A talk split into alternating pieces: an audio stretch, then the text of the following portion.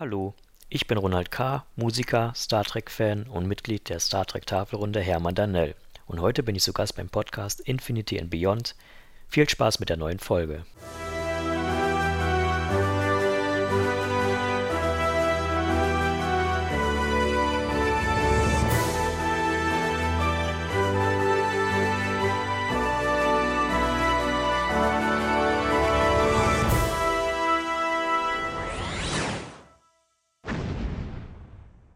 Ja, hallo und herzlich willkommen zu einer neuen Ausgabe von Infinity and Beyond, unseren lustigen Podcast von der Euderion Infinity. Ich bin's wie immer der Basti und natürlich nicht alleine.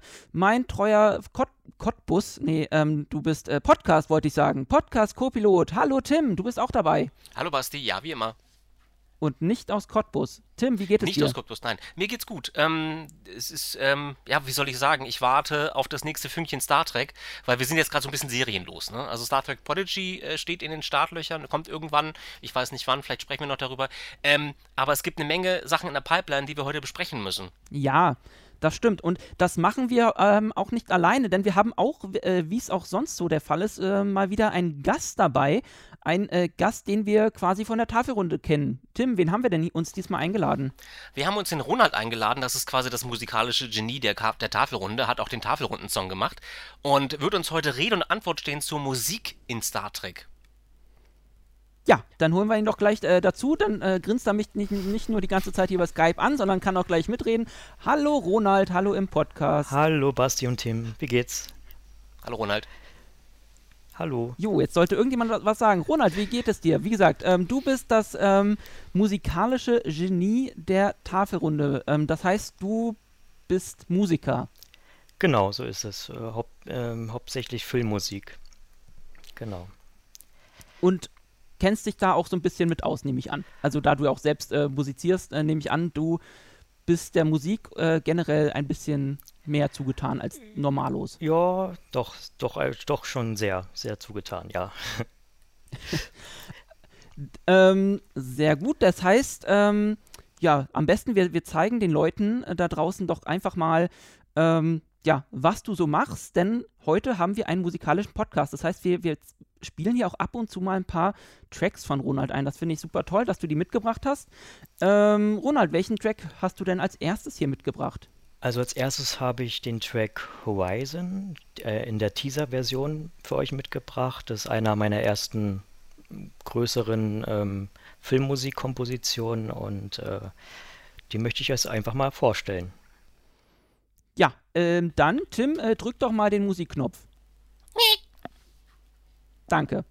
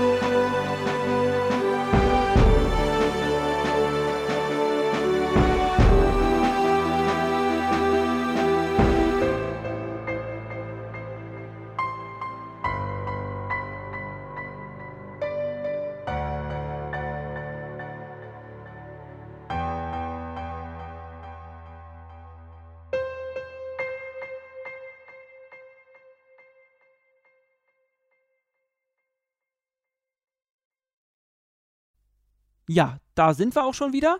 Ähm, Ronald, sag doch mal ein bisschen was äh, zu dem Track Horizon. Ähm, wie ist es dazu gekommen, beziehungsweise was hat dich dazu inspiriert?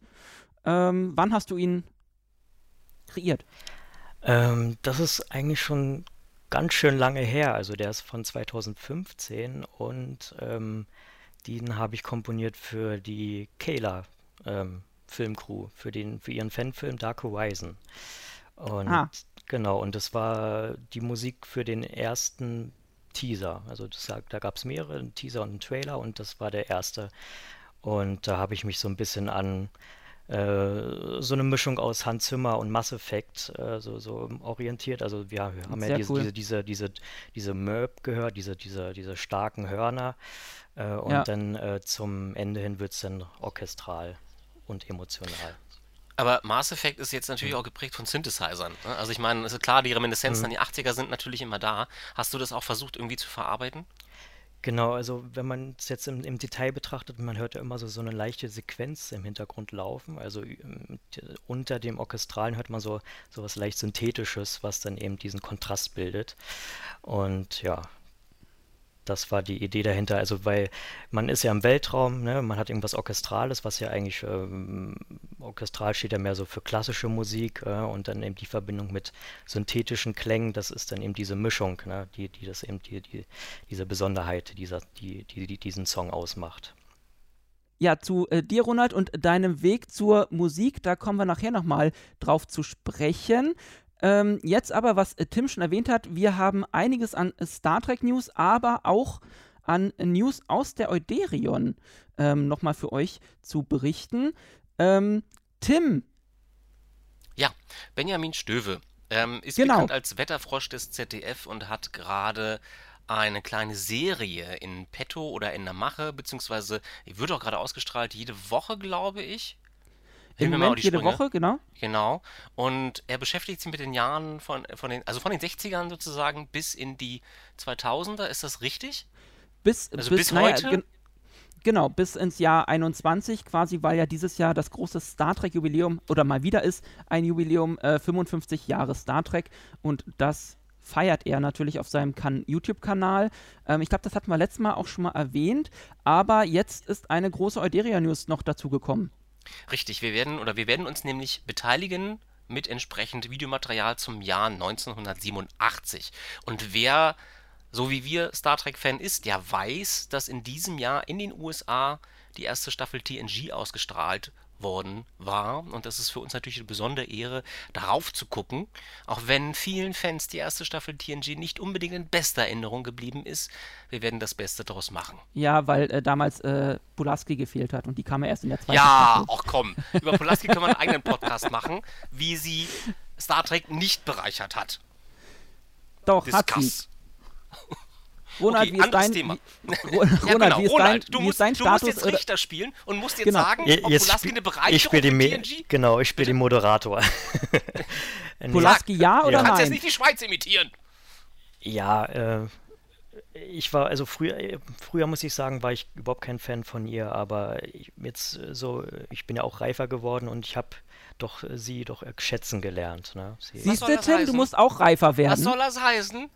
Ronald, wir müssen ein ernsthaftes Gespräch bei wenigstens drei Bier führen. Mindestens. Ja, vielleicht bist du dann anderer Meinung. Ich glaube, wir müssen wirklich mal eine Pulaski-Sonderfolge machen. Nein, das hat die Frau überhaupt nicht verdient. Och. Aber gut, ähm, zu Tims Glück kommt diese Frau in unserer Folge quasi nicht vor, denn es ist ja die erste Staffel. Puh. Glück gehabt. Dieser Kelch ging an uns vorüber. ähm, genau, das heißt, ähm, der Benjamin hat uns nämlich gefragt, beziehungsweise nicht nur uns, sondern äh, mehrere Fans und Fangruppen, ähm, ob wir nicht jeweils äh, ein Jahr übernehmen wollen aus äh, seiner Reihe. Er hat ja 55 Folgen, da, ist es, da kann man auch mal ein paar abgeben. und ähm, genau, wir sind dann Anfang Mai quasi ist das zu sehen. Ich glaube, wenn mich nicht alles täuscht, am 2. Aber ähm, wenn ich das jetzt falsch gesagt habe, muss ich das, glaube ich, nochmal nachsynchronisieren nachher. ähm, am 2. Mai. Ähm, so denn wir alles gedreht bekommen und der Basti, das bin quasi ich, alles weggeschnitten bekommt. Ähm, ansonsten seht ihr halt eine Dreiviertelstunde Standbild. Das ist auch schön. Hm. Dann baue ich, baue ich einfach nur dreiviertelstunde lang Pulaski ein. Dann freut sich wenigstens Tim nicht. Nein. ähm, ja, davon abgesehen ähm, haben wir unseren äh, lustigen Blog. Da habe ich letztes Mal auch schon mal erwähnt, dass wir jetzt anfangen, ähm, hier kommt wieder mein Lieblingswort, Worldbuilding zu betreiben. Ähm, Mindestens fünfmal. ja, wenn das nicht fünfmal im Podcast vorkommt, bin ich nicht glücklich. Ähm, genau, wir wollen, wie gesagt, ein bisschen die Hintergründe der Euderion ähm, beleuchten und haben jetzt auch angefangen, die Vorgängerschiffe unserer Akira Euderion ähm, ja, zu beleuchten, ähm, aufzuschreiben, kleine Artikel mit natürlich historischen Dokumenten äh, versehen. Ähm, und, und da ist, wie gesagt, der erste Artikel jetzt ähm, rausgekommen vor ein paar Wochen über die erste Euderion, die NCC 126 Daedalus-Klasse, natürlich, ähm, unter dem Kommando von Captain Euderion. Muss ja auch sein, wenn schon, denn schon. Ähm, und da haben wir letztes Mal schon einen Logbuch-Einspieler eingespielt und ich würde sagen, da zeigen wir jetzt einfach mal den zweiten Teil und äh, verlinken dann auch natürlich schön unter diesem Podcast äh, den Artikel. Dann könnt ihr euch alle weiteren ja, Logbucheinträge und den Artikel einmal selbst zu Gemüte führen, wenn ihr mit dem Podcast durch seid. Also viel Spaß mit Captain Euderion. USS Euderion, Logbuch des Captains. 2. Februar 2166. Ich kann es nicht anders sagen. Ich bin erfüllt mit Stolz. Stolz auf meine Crew. Stolz auf all das, was wir erreicht haben. Gerade mal heute, vor einem Jahr, haben wir das Raumdock verlassen. Und was dieses Schiff, was wir seitdem geleistet haben, übertrifft alle Erwartungen. Wir haben es nicht nur geschafft, in Rekordzeit einen Standort für Sternbasis 12 zu finden. Nein, nein, der Bau geht auch schneller voran als erwartet. Wenn der Bau in diesem Tempo weitergeht und nichts Unvorhergesehenes dazwischenkommt, wird die Basis bereits nächstes Jahr zu dieser Zeit voll einsatzbereit sein. Tja, wie es scheint, stimmt das ungeschriebene Gesetz doch nicht. Das besagt, Großprojekte müssten zwangsweise erst Jahre später und mit vielfachen an Kosten fertiggestellt werden. Da sind wir auch schon wieder. Ähm, Tim, hast du dir die denn schon alle durchgehört?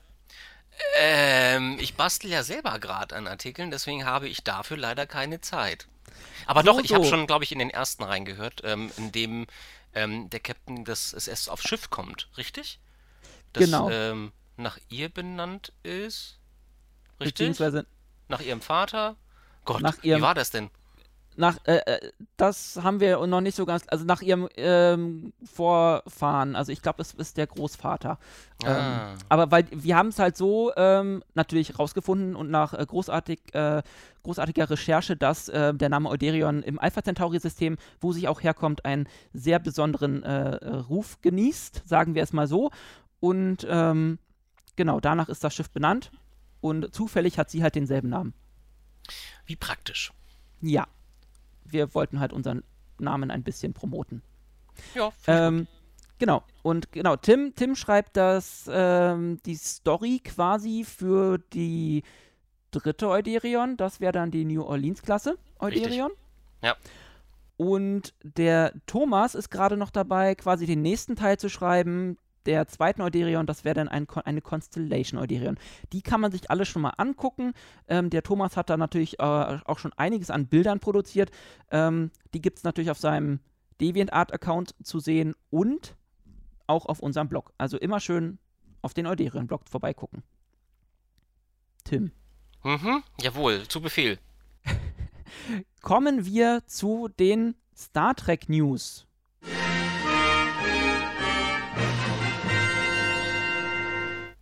Genau, das erste, darf ich das kurz ähm, erwähnen, ist Ja. Star Trek Coda. Da musst du mir aber sagen, ob das mit der Oh. gleichnamigen Voyager-Episode zu tun hat oder nicht. Nein, außerdem, ähm, sorry, ich habe dir die abgedatete ähm, Reihenfolge noch nicht, umge äh, noch nicht, hingesch- äh, noch nicht geschickt. Warum Hier, tust du sowas? ich dachte mir, wir fangen, bevor wir an zu den Büchern kommen, mit den, ähm, mit dem quasi Filmmischen ähm, an. Okay, ja, dann. dann Und ähm, du hast mir ja vorhin das- schon geschrieben, du hast Ja, ja. voll Lust, was über die neuen News über äh, das, äh, der Star Trek-Filmwelt äh, zu erzählen. Also, wenn du mit Lust Wut meinst, dann mag das sein. Ähm, Warum ist der Tim wütend? Warum ist der Tim wütend? Also, es ist ja ein neuer Star Trek-Film in Arbeit und das ist ja schon seit ein paar Jahren so. Ich glaube, so 2016, als der Film als Beyond rauskam, War 2016, genau. Ähm, haben sie ja schon angeteasert, dass sie einen neuen machen wollen, weil Beyond jetzt, naja, relativ erfolgreich war, also ordentlich Geld in die Kassen gespült hat. Und dann kamen so einige Ideen auf. Tarantino meldete sich zu Wort, hat gesagt, er würde gerne einen Film produzieren. Paramount war völlig aus dem Häuschen. Dann ähm, ist, war das Ganze wieder auf Eis. Ähm, dann hat Patrick Stewart gesagt, er würde gerne mit Tarantino äh, drehen und Paramount, ja, geil, Geld, Klingel, Dollarzeichen in den Augen. Und ähm, dann ist diese Idee immer weiter verwässert worden, ähm, weil einfach nichts kam. Ich glaube, Tarantino hatte schon Pitches geliefert und Paramount hatte sie nicht ausgekiest und dann hieß 2018, glaube ich, dass Noah Hawley das machen soll. Der ja bekannt ist für The Fast and the Furious, wie auch immer diese beiden Universen zusammenkommen sollen. Ja, Verfolgungsjagd im Weltraum, weil das ja auch so gut geht mit Warpgeschwindigkeit. So, ähm, ja, da damals Drag, dachte ich schon, Drag um Racing, Gottes ne? Willen, bitte? Drag Racing, immer geradeaus, keine Kurven fliegen. Äh, Genau, ja, also Planeten sind bestenfalls Hindernisse. Und dann haben wir The Rock als Raumschiffkapitän und äh, darauf freut sich natürlich jeder, nicht? Ähm, also ganz ehrlich, was sie jetzt abgeliefert haben, war, das war echt ein starkes Stück. Sie wollen äh, Kalinda Vasquez. Also, äh, so sehr ich Stücke auf diese Frau nicht halte, weil ich nur gesehen habe, dass sie Producerin bei Discovery Staffel 2 gewesen ist, für sechs Folgen, von denen ich keine besonders mochte. Ähm, muss ich ganz ehrlich sagen, das ist doch wohl, ne, also das ist doch, das, das ist das Billigste, was man hätte machen können. Die Frau kostet halt noch nicht viel. Also Tarantino hätte wahrscheinlich das Studio, ja, ne, sie, man kennt sie halt nur durch Prison Break. Sie hat für Prison Break ähm, Sachen geschrieben. Das ist das, wodurch sie bekannt geworden ist. Also wenn überhaupt man von Bekanntheitsgrad sprechen kann. Also ich habe die Serie nie gesehen. Ich auch nicht, deswegen, das spricht schon nicht gerade für diese Schreiberin, aber egal. Ähm, und anstatt auf Tarantino zuzugehen und zu sagen, hey, ist kein Problem, wenn der Film scheiße wird, schieben wir es auf dich. So, dann kann man sagen, okay, es war halt ein Tarantino Star Trek, kein Ding, steht halt, es wäre ein Standalone-Film geworden. War gar kein Thema. Patrick Stewart hätte gesagt, jawohl, lasst mich mit Tarantino drehen. So, das wäre doch großartig gewesen. Da hätte jeder sich drauf gefreut. Oder vielleicht auch nicht, aber letzten Endes wäre es besser gewesen, als jetzt eine Discovery-Schreiberin zu nehmen und zu sagen, wir machen einen vierten Film mit ihr. Und es ist nichts darüber bekannt. Die Ja. hatten ursprünglich die Idee, dass George Kirk zurückkehren sollte. Und ihr wisst, Ja, das beide, ist ja noch die ihr uralt wisst Idee. beide, also das ist ja, genau. Äh, äh, der, der, der Papa sollte auf seinen Sohn treffen. Also George Kirk damals ge gespielt von Chris Hemsworth. Die Leute kennen ihn als Thor. Der Mann kostet mittlerweile Millionen. Die können sich den Ja. nicht mehr leisten. Diese Idee ist futsch, ist im Arsch. So. Und Paramount greift jetzt auf eine Billo-Idee zurück und sagt, ja, dann macht das halt die Schreiberin von Discovery. Geil. Ich war so stinkig, wirklich. Anstatt Tarantino zu nehmen, das wäre vielleicht, vielleicht wäre es in den Sand gesetzt worden. Vielleicht. Aber, ich meine, wir sprechen immerhin von Tarantino. Der Mann kann Kino. Also, Ja. wenn das einer kann, dann er. Und der hat schon immer Star Trek-Zitate in seinen Filmen gehabt. Pulp Fiction war das, glaube ich. Ja? Ja. War das Pulp Fiction? Nee, das war Quatsch. Hier, wie heißt er? Mit, ähm, nee, äh, nee, ähm, nee, äh, hier, äh, Kill Bill. Genau. Ähm, Rache ist ein Gericht, das am besten kalt sein wird. Das steht direkt am Anfang. Der Mann kennt Star Trek 2. Er kennt Und für, Cri- Star für Trek-Filme. Crimson Tide hat er, glaube ich, auch die, ähm, die ähm, ähm, Dialoge ein bisschen aufgepeppt und da auch Star Trek-Anspielungen, glaube ich, mit reingebaut. Das ist, natürlich, das passt doch. Ich meine, ähm, Ja. Star Trek hat Reminiszenzen an irgendwelche U-Boot-Sachen immer genommen. Ganz klar. Ich meine, äh, an die Romulaner-Folge muss man nur denken in TOS. Ähm, das ist, ja- das ist ein reinste U-Boot, äh, das reinste U-Boot-Klischee, was da verbraten worden ist. Und jetzt kommen wir nochmal zurück zu den Filmen. J.J. Abrams, also J.J. Abrams Firma, Bad Robot, produziert diesen Film. Und sie machen lieber das, als Nicholas Meyer seinen SETI Alpha 5 Miniserie, seine SETI Alpha 5 Miniserie machen zu lassen. Weißt du, erst, erst, sie nehmen Tarantino nicht, sie nehmen Nicholas Meyer nicht. Und rate mal, wer Nicholas Meyer diese Idee gepitcht hat zu, die, zu dieser Khan-Serie. Alex fucking Kurtzman. Oh Mann, jetzt hast du das F-Wort benutzt. Entschuldigung, musst du rauspiepen. Ist egal. Alex Kurtzman wollte wahrscheinlich Nicholas Meyer in die Scheiße reiten, damit dieser Pitch nichts wird. Weil die, bei Paramount wurde gesagt, das ist uns zu kurz, drei Stunden reicht uns nicht. Guess what? Paramount Plus ist vor ein paar Tagen rausgekommen. So, in den USA ist Pa- Paramount Plus gerade gestartet. Habe ich das richtig gehört? Ja. Okay. Die haben wahrscheinlich gerade Probleme, ihre, ihr- ihre Streaming-Seite irgendwie zu füllen. Deswegen haben sie zu Nicholas Meyer gesagt, das ist uns zu kurz. Du musst das länger machen. Und Nicholas Meyer, hä, warum? Also er hat sich in einem, hat sich vor kurzem, äh, 14.3. oder so, gab es gab, die- gab's die News, dass er sich, äh, dass er das spekuliert, dass es wegen der Zeit ist. Das ist das einzige Kri- Kriterium, was sie ihm gesagt haben. Ja. So, also ich k- könnte mir vorstellen, dass sie jetzt vielleicht nochmal auf die Idee von Nicholas Meyer eingehen und ihm das einfach klauen und sagen, liebe äh, Frau Vasquez, bitte machen Sie was draus. Ja, weil die wahrscheinlich selber nichts hat. Nur Spekulation, ne? Aber die reinste Verschwörung, ich sag's euch. Ich merke schon, Tim ist heute auf Krawall gebürstet. Ja, eindeutig. Wahrscheinlich ist Miri jetzt erst raus aus dem, vom, vom Sofa gekippt oder so, ja? Weil sie äh, eingeschlafen ist oder so zwischendurch. Ja, ja hallo Miri. ähm, ich möchte noch, nur, noch, nur noch mal ähm, sagen, ich glaube nicht, dass Paramount Plus groß äh, ähm, Probleme hat, für, um, um Content zu bekommen, weil allein mit wie viele Star Trek-Serien? Fünf, die gerade in Produktion sind, ähm, wird da, glaube ich, genug Content kommen, aber ja, ja man ist weiß. spekulativ. Also Gottes Willen, ich will denen nichts böse unterstellen, aber sie nehmen halt lieber ähm, eine unbekannte Schreiberin. Ich meine, klar, kann ja, kann ja auch was werden. So, aber die Chance zu, zu, also die Chance zu vertun, mit Tarantino was zu machen, ist halt wirklich dumm. Also ich glaube, es geht denen nur um Geld. Tarantino kostet halt äh, eine Stange Geld, wenn der das gemacht hätte.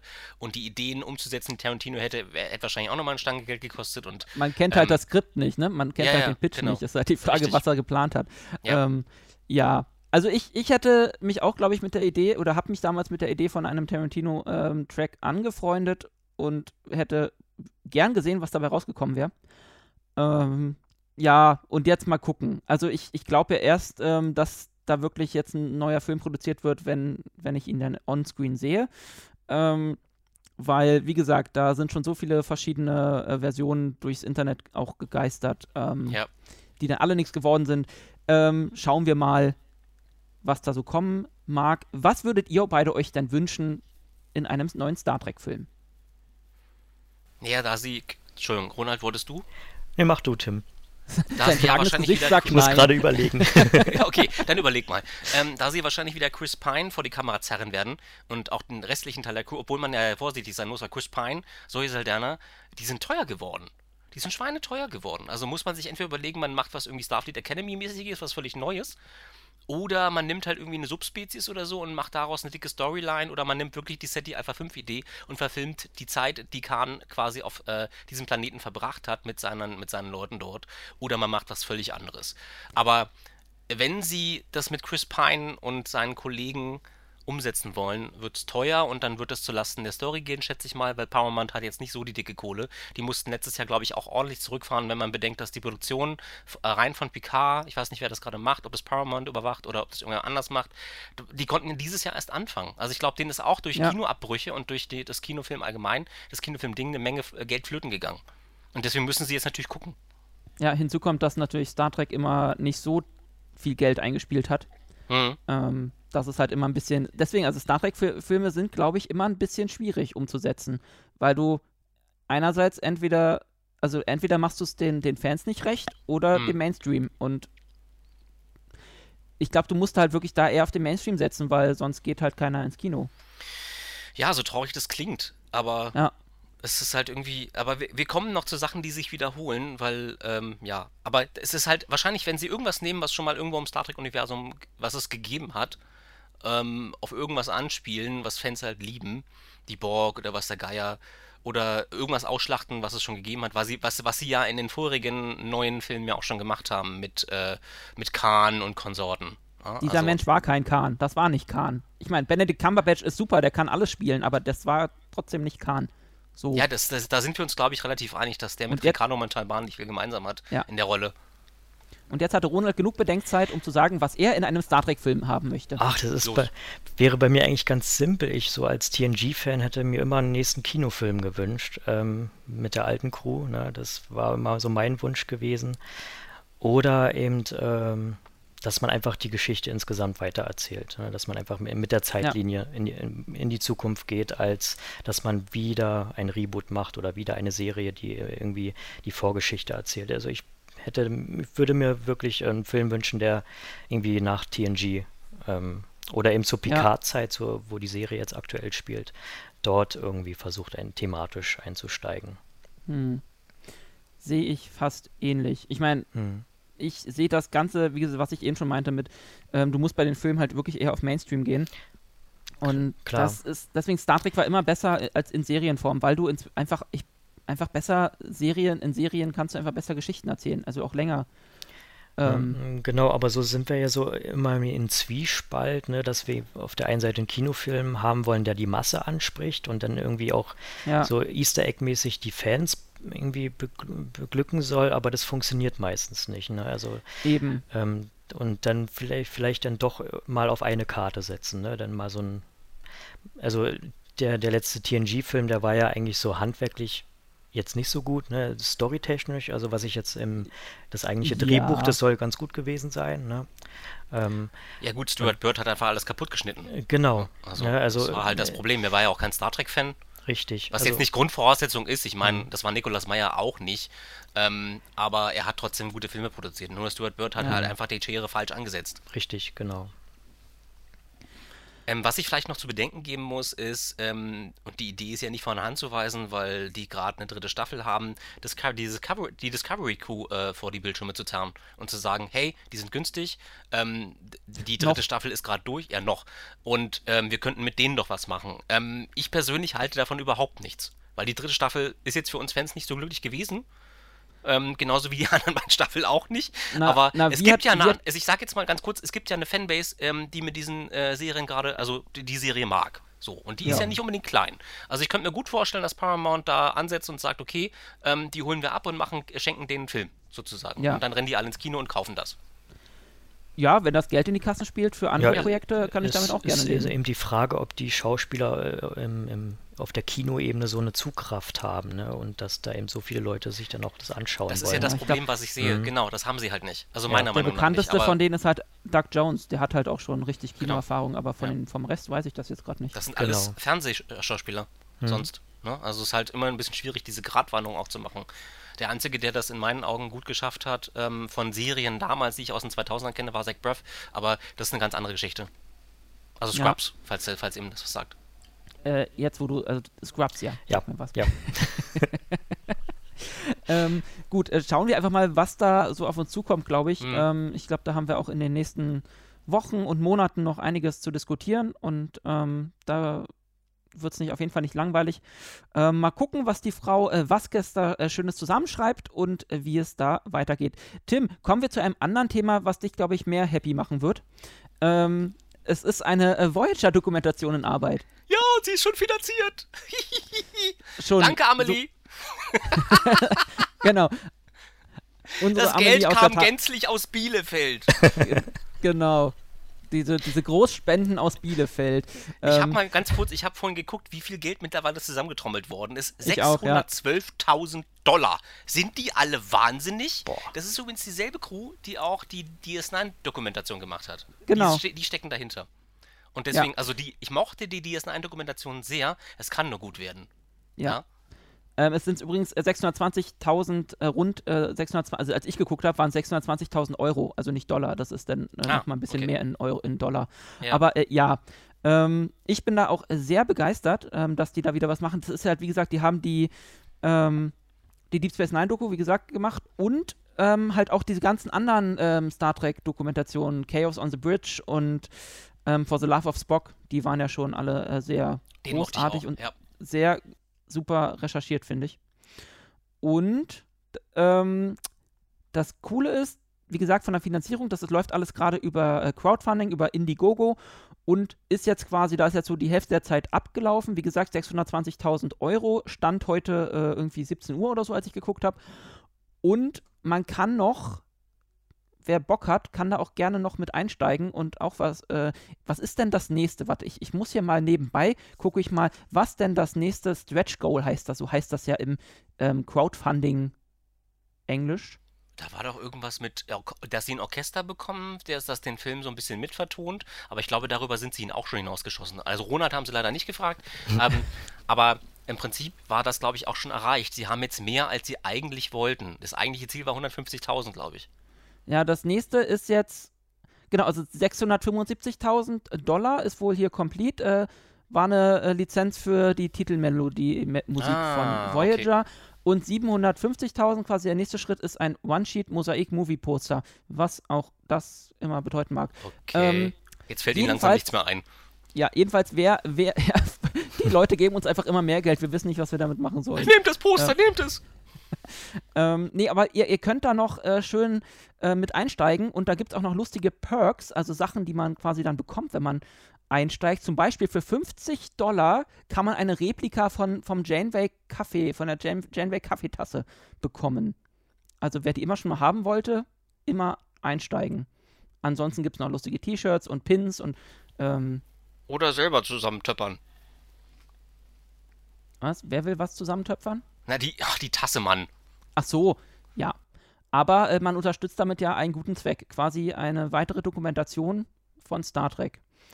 Und ja. Tim, du freust Mhm. dich also auf diese. Ja, ich freue mich sehr. Doku. Ich frage mich nur, wann das kommen soll. Also ich hoffe, es kommt Ja. schnell. Weil Ist halt im, immer darauf so hat die Welt Frage gewartet. Jetzt, ja. Also nach der Deep Space Nine Doku hat die Welt auf die Voyager-Doku gewartet. Ähm, Darüber sprechen wir noch. Aber wie gesagt, die, Voyage, äh, die, die Deep Space Nine Doku war großartig, auch mit den äh, remasterten äh, Szenen, beziehungsweise den in 4K. Und da kann man sich drauf freuen. Ja. Ähm, genau, wann das rauskommt, ähm, steht halt noch nicht fest, wenn ist jetzt eine, immer eine Frage mit Corona und äh, wie das so mit der Produktion läuft. Aber ich schätze mal, also wie war denn das? Ich glaube, mit der DS9-Doku war das so, so ein, war der, die Crowdfunding-Kampagne so ein Jahr vor Release oder ein bisschen das müsste ich jetzt nochmal erörtern. Aber äh, ja, also kann man Ja, ist halt unter in den Umständen wahrscheinlich ein bisschen schwieriger, das Ganze zu drehen. Deswegen wird es wahrscheinlich Ja. länger dauern. Aber ich gehe davon aus, dass man da in den nächsten zwei Jahren mit rechnen kann, spätestens. Denke ich. Ronald, Ja. die ist Nein oder Voyager? Ruhe, Basti. Äh, ich will mich da gar nicht da so beteiligen an, an diesen. Warten Sie nicht auf die Übersetzung, antworten Sie. Ich will, ich will das einfach TNG sagen. Oh, Nee, Sie sind ja, Raushoiger. nee, er ich mu- musste muss- diplomatisch muss- sein. Wir nee, haben jetzt noch muss- nicht ich direkt muss über aber- Ronald selbst geredet. Ich muss aber auch Deswegen, echt äh, sagen, dass ich äh, beides echt sehr mag. DS9 habe ich erst sehr spät zugefunden und Voyager hat mich durchs Stu Studium begleitet. Also ich habe zu beiden wirklich eine ganz äh, spezielle Verbindung. Also ähm, da möchte ich jetzt gar nicht äh, sagen, was besser ist. So ja, das auch- reicht uns ja schon. ja. Sehr diplomatisch. Das Ja. heißt, du darfst weiter mit uns reden und nachher kommen wir dann auch noch zu dir. Oh, vielen Dank. Ähm, ja, nächste News. Wie gesagt, was, beziehungsweise News, wir haben es eben schon angesprochen. Inzwischen sind wir ja wirklich so weit, dass, dass so, sowohl Picard als auch seit zwei, drei Tagen die Meldung raus ist, dass auch äh, Strange New Worlds jetzt endlich produziert wird. It's about time. Hm. Also es wurde Ja. Zeit, dass die wirklich anfangen. Ähm, ich verstehe natürlich, dass man unter diesen Bedingungen ähm, nur schwer dazu finden kann zu drehen. Aber jetzt, wo es Möglichkeiten gibt, sich impfen zu lassen, steht dem eigentlich oder sollte dem ja nichts mehr im Weg stehen. Ja. Naja, äh, Picard hat ja wirklich wohl darauf gewartet, dass Patrick Stewart geimpft wird. Was ja schon der Fall gewesen ist. Also der ist Jetzt ja schon, inzwischen, glaub ich, genau. Ja, ja. Und, und deswegen konnten sie jetzt anfangen. Strange New Worlds haben jetzt auch angefangen. Und ähm, da wurden jetzt auch nochmal ein paar Crewmitglieder ähm, vorgestellt, ja. vorgestellt. Ähm, die sagen mir jetzt alle nix, aber. Was auch ganz ähm, gut so ist. Weil ja. also ich, äh, neue, neue Besen kehren gut und warum sollten sie nicht neue Leute einführen? Ich meine, ähm, Strange New Worlds heißt ja auch äh, Strange New People, so, die Ja. man da kennenlernt. Und äh, warum sollte es nicht eine neue Crew geben? Also wenn das jetzt nur aus Leuten besteht, die wir schon kennen, wäre das ein ziemliches Armutszeugnis. Ja. Ich äh, war nur wieder mal ein bisschen traurig über gewisse Kommentare und äh, online. Ja, vergiss es ähm, einfach. Also es ist halt einfach, das, es gibt halt Leute, die verurteilen, vorverurteilen gern und die sollte man, denen sollte man gar keine Plattform schenken. Wie, jetzt sind da nur Frauen? Das geht ja gar nicht. Ja, gut, ähm, sowas Ja. nennt sich dann Star Trek-Fan. Also ich weiß nicht, wo du, wo du die letzten 50 Jahre gewesen bist, mein Lieber, aber ähm, Star Ja. Trek hat mit Frauen, äh, ist mit Frauen schon immer besser umgegangen als so manche andere Serie. Äh, ja, je nach der Zeit, aber äh, ja, Ja, ja, klar, ne, definitiv. das, das steht außer Frage. Ja. Ähm, ja, und nicht nur, nicht nur die Fra was mit den Frauen, sondern auch mit den verschiedenen Hautfarben und so. Mhm. Ähm, ich, boah, also ich, ich diese, diese ganzen, ganzen Kommentare online, die regen mich nur noch auf. Beziehungsweise ich versuche mich gar nicht mehr so, zu, so sehr darüber aufzuregen, aber Nicht ich frage mich lesen. halt, was du eben, was du eben meintest, ich frage mich halt, was die dann in Star Trek-Gruppen zu tun, zu suchen haben. Ähm, die haben anscheinend die Serie nicht verstanden. Das ist wohl wahr. Ähm, ähnlich bei der, ähm, es wurde ja neulich das ähm, erste Bild von Star Trek Prodigy veröffentlicht mit der Crew. Und äh, da kam dann, ähm, weiß nicht, ob du das gesehen hast, ähm, hat Benjamin Stöver auch bei seinem 1701 Vorspann mit drin, ähm, eine sehr bunte Mischung aus Lebewesen und ähm, ich glaube, kein, kein Mensch dabei und da ging es dann äh, auch schon wieder online los. Und das wird, kann doch nur schlecht sein und das ist doch kein Star Trek mehr und ähm, kein, nun, äh, kein Mensch dabei und so. Ähm, ja, das ähm, finde ich einfach nur traurig. Man sollte doch main, meinen, dass die Community da schon längst ein bisschen weiter ist. Also ich habe mir vor, als, als TNG lief, als das noch wirklich äh, damals in den 90ern lief, habe ich mir schon gewünscht, dass die doch mal irgendwie eine Serie machen sollen, wo es nur, wo nur Aliens drin sind. Also ich meine, dieser Wunsch war doch schon, ist doch schon lange in der Community da, dass ja. sie halt mal irgendwie einen Alien als Raumschiffkapitän präsentieren. Warum denn nicht? Also ich meine. Ja, ja, mal davon abgesehen, dass das ja immer als Föderation der Planeten bezeichnet wird Eben. und man irgendwie 90 Prozent nur Menschen sieht. Also das ist ja, so, äh, das ist doch immer die, der größte Kritikpunkt an Star Trek gewesen. Alles Humanoide. Wie kann das sein? Naja, wie, wie bei Star Trek 6, ne? Ist doch nur ein Homo sapiens Club. Hm. Ähm, ja, also ähm, das ist halt ähm, der Vorteil bei einer Animationsserie wie Prodigy, das dann wird. Ähm, da kannst du halt Lebewesen zeichnen, wie du möchtest, oder ähm, am Computer erstellen. Und ähm, wie gesagt, das ist immer so der Vorteil. Du brauchst halt sonst, also ich meine, du hast halt nur Menschen als Schauspieler und die musst du halt bekleben, so dass sie aussehen wie Aliens. Ja, es kostet bei, Zeit bei, und bei einer Animationsserie ähm, fällt das flach. Also da kannst ja, du und du mehr kannst aus. halt wesentlich mehr Ideen so umsetzen, musst dafür nicht effektmäßig irgendwas bauen oder ähm, ähm teure CGI kaufen oder so. Und du kannst halt ein bisschen mehr, ein bisschen mehr in die Tiefen gehen. Also du kannst halt irgendwie ähm, mehr da rausholen einfach, weil mehr möglich ja. ist. Du kannst viel mehr ausprobieren. Und dann kannst du halt gucken, ob das ankommt bei den Leuten. Ähm, ja. Aber also man muss sich ja von solchen Fans das nur, also Fans in Anführungsstrichen, aber man muss sich das von solchen Leuten das sicherlich nicht vermiesen lassen. Und ich finde es immer schon ein bisschen seltsam, etwas vorzuverurteilen, auch wenn ich das jetzt gerade mit dem ähm, neuen Star Trek-Film gemacht habe und gesagt Was? habe, das kann ja nichts werden. Das liegt nicht daran, ähm, dass das für den äh, Kalina Vasquez macht, sondern dass Paramount da einfach mal in, in Töpfchen gegriffen hat. Das, das dazu. Ähm, aber Star Trek Prodigy würde ich nicht, also ich, dazu kenne ich da zu wenig um mich darüber zu äußern und zu sagen, dass es scheiße wird. Das kann ich mir nicht vorstellen. Ich kann ich nur erst sagen, wenn ich es sehe. Das wird ja. mir wahrscheinlich genauso wie, äh, wie beim neuen Star Trek-Film gehen. Wenn, wenn ich den sehe und ey, der wird gut, dann, dann soll es so sein. Dann habe ich da, ja. habe ich da, habe ich, habe ich äh, Unrecht gehabt und dann war es so. Auf welche der neuen Serien bzw. in Produktion befindlichen Staffeln freut ihr euch denn jetzt mit am meisten? Ronald? Ja, das ist dann wohl eher Strange New Worlds. Da, da bin ich doch sehr gespannt, ähm, wie die das äh, umsetzen. Ne? Also gerade ich, weil ich eben diese, dieses episodische Erzählen vermisse. Ne? Das vermisse ja. ich schon sehr. Weil, ich, weil ich, ich, ich, ich erwische mich ja selbst äh, mal abends, wenn man so ein bisschen gestresst ist, guckt man sich eine Folge TNG an und, und man braucht da keine größeren Zusammenhänge jetzt erkennen, also sagen wir es von, von einer größeren Handlung, man hat eben nur diese Episode äh, und, und das holt mich dann total ab. So. Das, ja. also, das wünsche ich mir auch bei modernen Produktionen. Äh, man kann es ja modern produzieren in der Machart, ne? so wie man es eben heutzutage macht, aber eben das Episodische, das würde ich mir echt äh, zurückwünschen wieder. Und da äh, hoffe ich natürlich auf Strange New Worlds.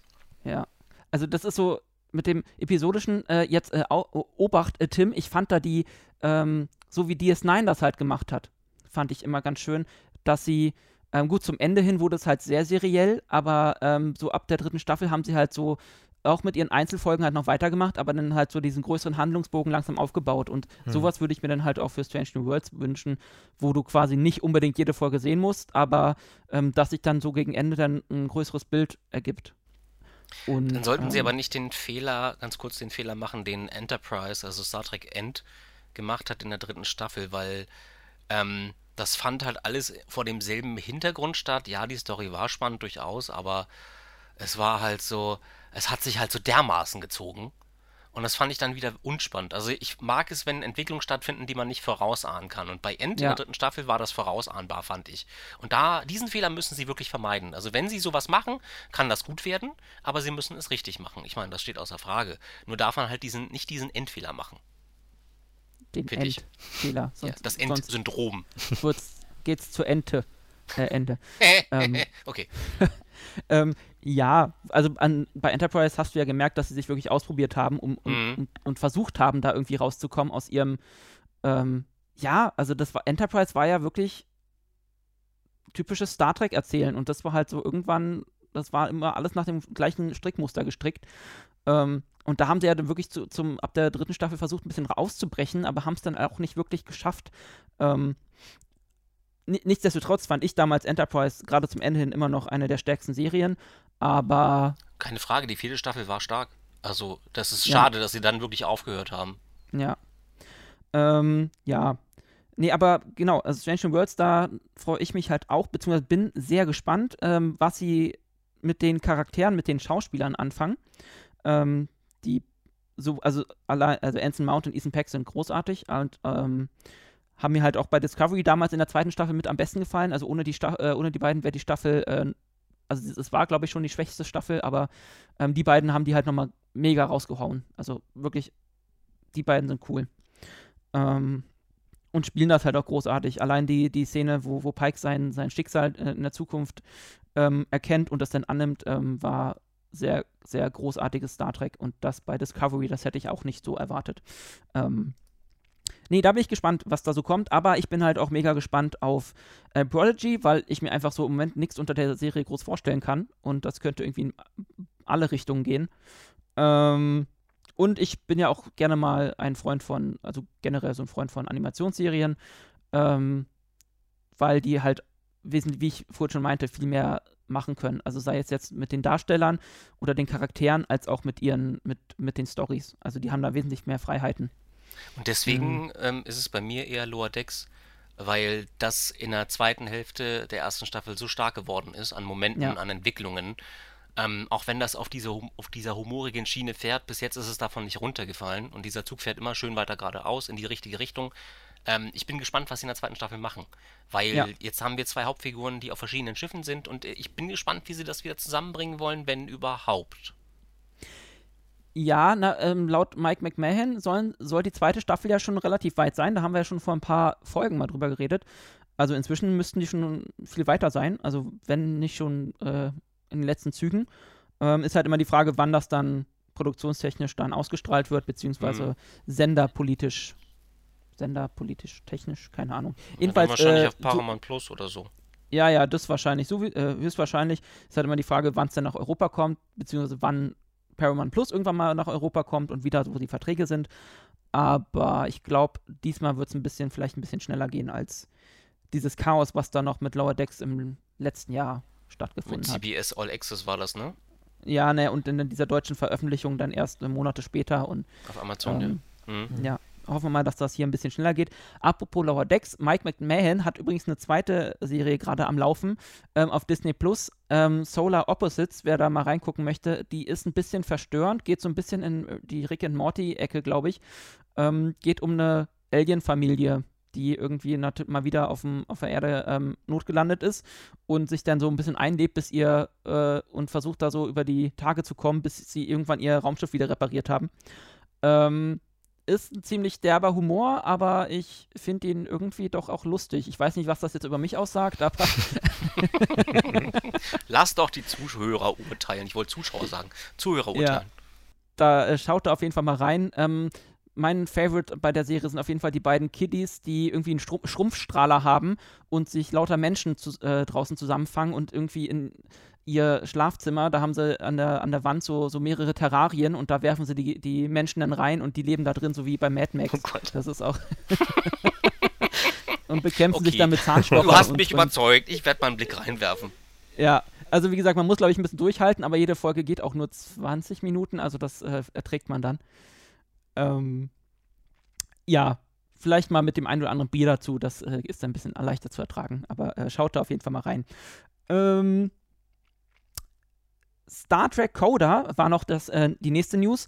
Ähm, wer sich für das Buchuniversum von Star Trek interessiert, so wie ich, ähm, der wird erfreut sein, dass da wieder mal eine neue Trilogie rauskommt.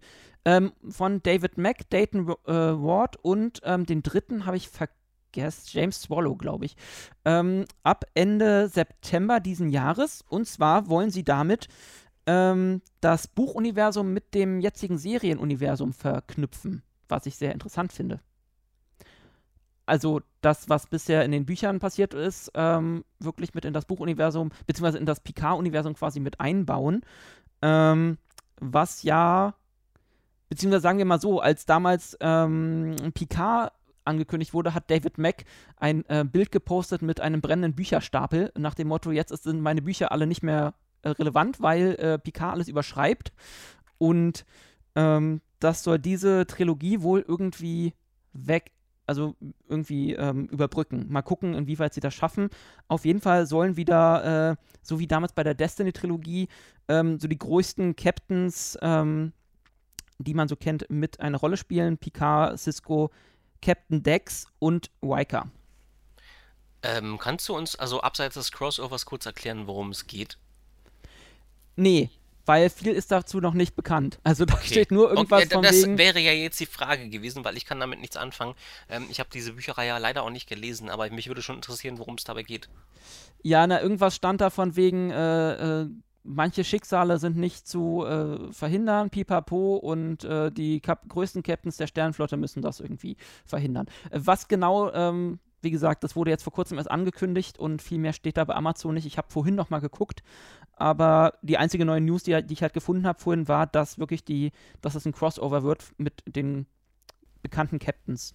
Aus darf, ich kurz, darf ich kurz einlenken? Also ich hatte vorhin schon angemerkt, dass Coda, also dieser Titel, auf einer Voyager-Folge basiert, die, äh, basiert, die einen gleich, gleichen Namen trägt. Und in dieser Voyager-Folge geht es darum, dass Captain Janeway stirbt und ähm, von ihrem Papa durch die ähm, durch die, durch die Dings, also durch diese Sphäre uh, geleitet ja, wird. Ich, ich Vielleicht erinnerst du dich. Dunkel. Genau. Und ich vermute mal, es wird da drin genauso darum gehen, es geht ums Unvermeidliche. Und der Tod ist halt etwas Unvermeidliches. Und ich vermute mal, sie werden irgendwie in irgendeiner Weise darauf anspielen.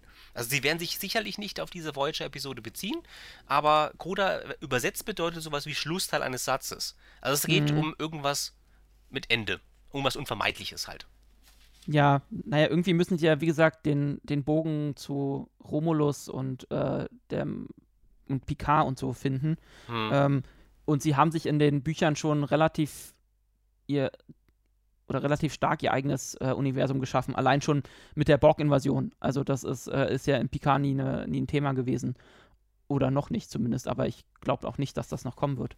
-mm. Vielleicht, vielleicht werden sie uns überraschen, aber ähm, ich glaube es eher nicht. Oder alte auch ähm, sie haben sich halt relativ viel mit Sektion 31 ausgelassen und äh, viel, viel ähm, Post-Dominion-Krieg ähm, halt ähm, Geschichte gemacht. Das, das da irgendwie mit äh, in PK mit einzubauen, stelle ich mir schwierig vor, aber ich bin gespannt, was sie sich da zusammenschreiben. Wie gesagt, Ende des Jahres kommt da der erste Teil raus. Wir sind gespannt. Ja, dann noch eine kleine äh, News zu Axana hat mal wieder äh, von sich äh, ähm, reden gemacht, beziehungsweise ähm, ich habe da neulich äh, mal ein YouTube-Video gesehen von dem Axana-Macher von Ele also Alec Peters heißt der ja. Und ähm, wer beziehungsweise wer sich jetzt damit nicht auskennt, Axana war ja dieses großartige äh, Filmprojekt, Fanfilmprojekt, ähm, wo der eine Kurzfilm Prelude to Axana ja rausgekommen ist, schon vor x Jahren, der sogar echt cool gemacht wurde. Aber ähm, dann gab es halt mit CBS so ein bisschen Streit und äh, ein bisschen sehr viel ähm, dreckige Wäsche, die immer so hin und her ähm, ähm, ähm, ja, ausge, wie sagt man, in der Öffentlichkeit gewaschen wurde. Ausgetragen. So, oder so oder ja. so ausgetragen wurde.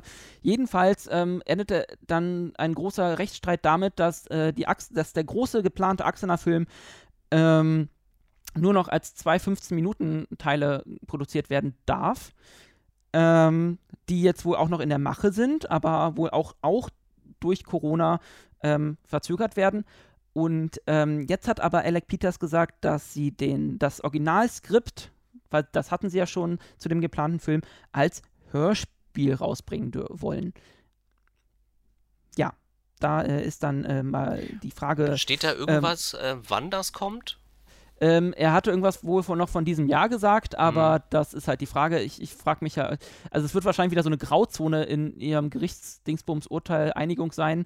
Ähm, ich bin halt gespannt, was da so kommt. Aber ähm, ich, ich würde mich schon freuen, ähm, das dann zu hören. Weil Aber es würde mich auch nicht wundern, wenn Paramount da wieder draufhauen würde. Deswegen, also da, das, also Axana News sind immer mit ein bisschen mit Vorsicht zu genießen, glaube ich. Mhm. Ähm, schauen wir mal, was da kommt. Wie gesagt, ich hatte mich damals sehr auf den Film gefreut, auch dass das Crowdfunding und so alles so gut lief. Aber wenn man so mitbekommt, äh, was so hinter den Kulissen läuft, also ich glaube, Alec Peters selbst ist auch nicht so ein einfacher Mensch. Und ähm, er hat sich sehr viel mit äh, seinen Kollegen, Mitproduzenten verscherzt, schon vor dem, vor dem Gerichtstermin und so oder mhm. der Gerichtsverhandlung, ähm, dem Copyright-Streit. Ähm, ja, mal schauen, was ähm, da so kommt. Ähm, ich bin gespannt und würde mich auf jeden Fall, also Hörspiele höre ich mir gerne, gerne auch mal an. Äh, liebe Grüße an Benjamin Stöfe, weil sein Raumschiff Eberswalde ähm, Hörspiel habe ich auch immer sehr gern gehört. Ähm, ja, mal schauen, was da so kommt. Nächste News.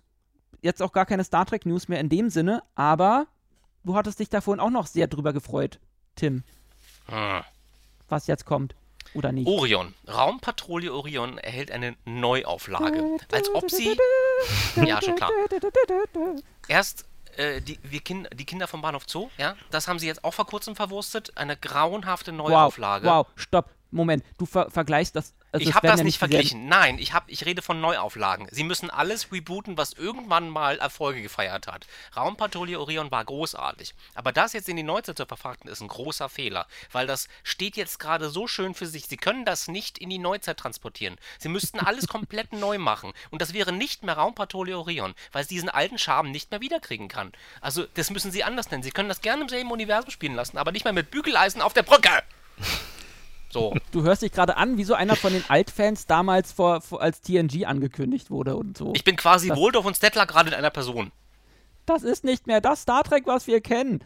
Jeder Star Trek-Fan Fan vor jeder neuen Serie. Du kannst also, auch Metropolis nicht nochmal neu verfilmen. Das geht nicht. Das oh, funktioniert oh, hier, nicht. Hier habt ihr das zuerst gehört. Sie werden also Metropolis neu verfilmen. ja, das werden sie auch ausschlachten, weil es halt Geld bringt, weil der Name halt Geld bringt. Und das, genau dasselbe machen sie jetzt mit Orion. Rate mal, wer die Produzenten sind. Ich Na, sag's Bavaria. Dir. Ja, Bavaria, komm. Die Produzenten von Suicide Squad und Independence Day. Was Nein. zum Teufel soll die Scheiße? Harley Quinn als Captain oder was? Ich dreh durch, echt. Das muss doch nicht sein. Wow, ich meine, der einzige, der einzige, der einzige, der noch lebt, der hätte mitspielen können, ist jetzt auch zu alt. Das ist ähm, der, der Darsteller von Arthans Shubashi. Das ist der Friedrich Beckhaus der arbeitet gerade noch als Synchronsprecher und könnte da irgendwie als Cameo irgendwie auftreten, hüpft durch, Na, äh, durch die Gegend in diesem komischen Tanzhüpfen. So, aber naja, vielleicht, der, der vielleicht, vielleicht doch, übergibt ja. er ja das Schiff an, an die neue Crew, so wie damals äh, Leonard, äh, nee, nicht äh, hier, äh, DeForce Kelly als äh, Cameo auftritt als der Admiral. Hm.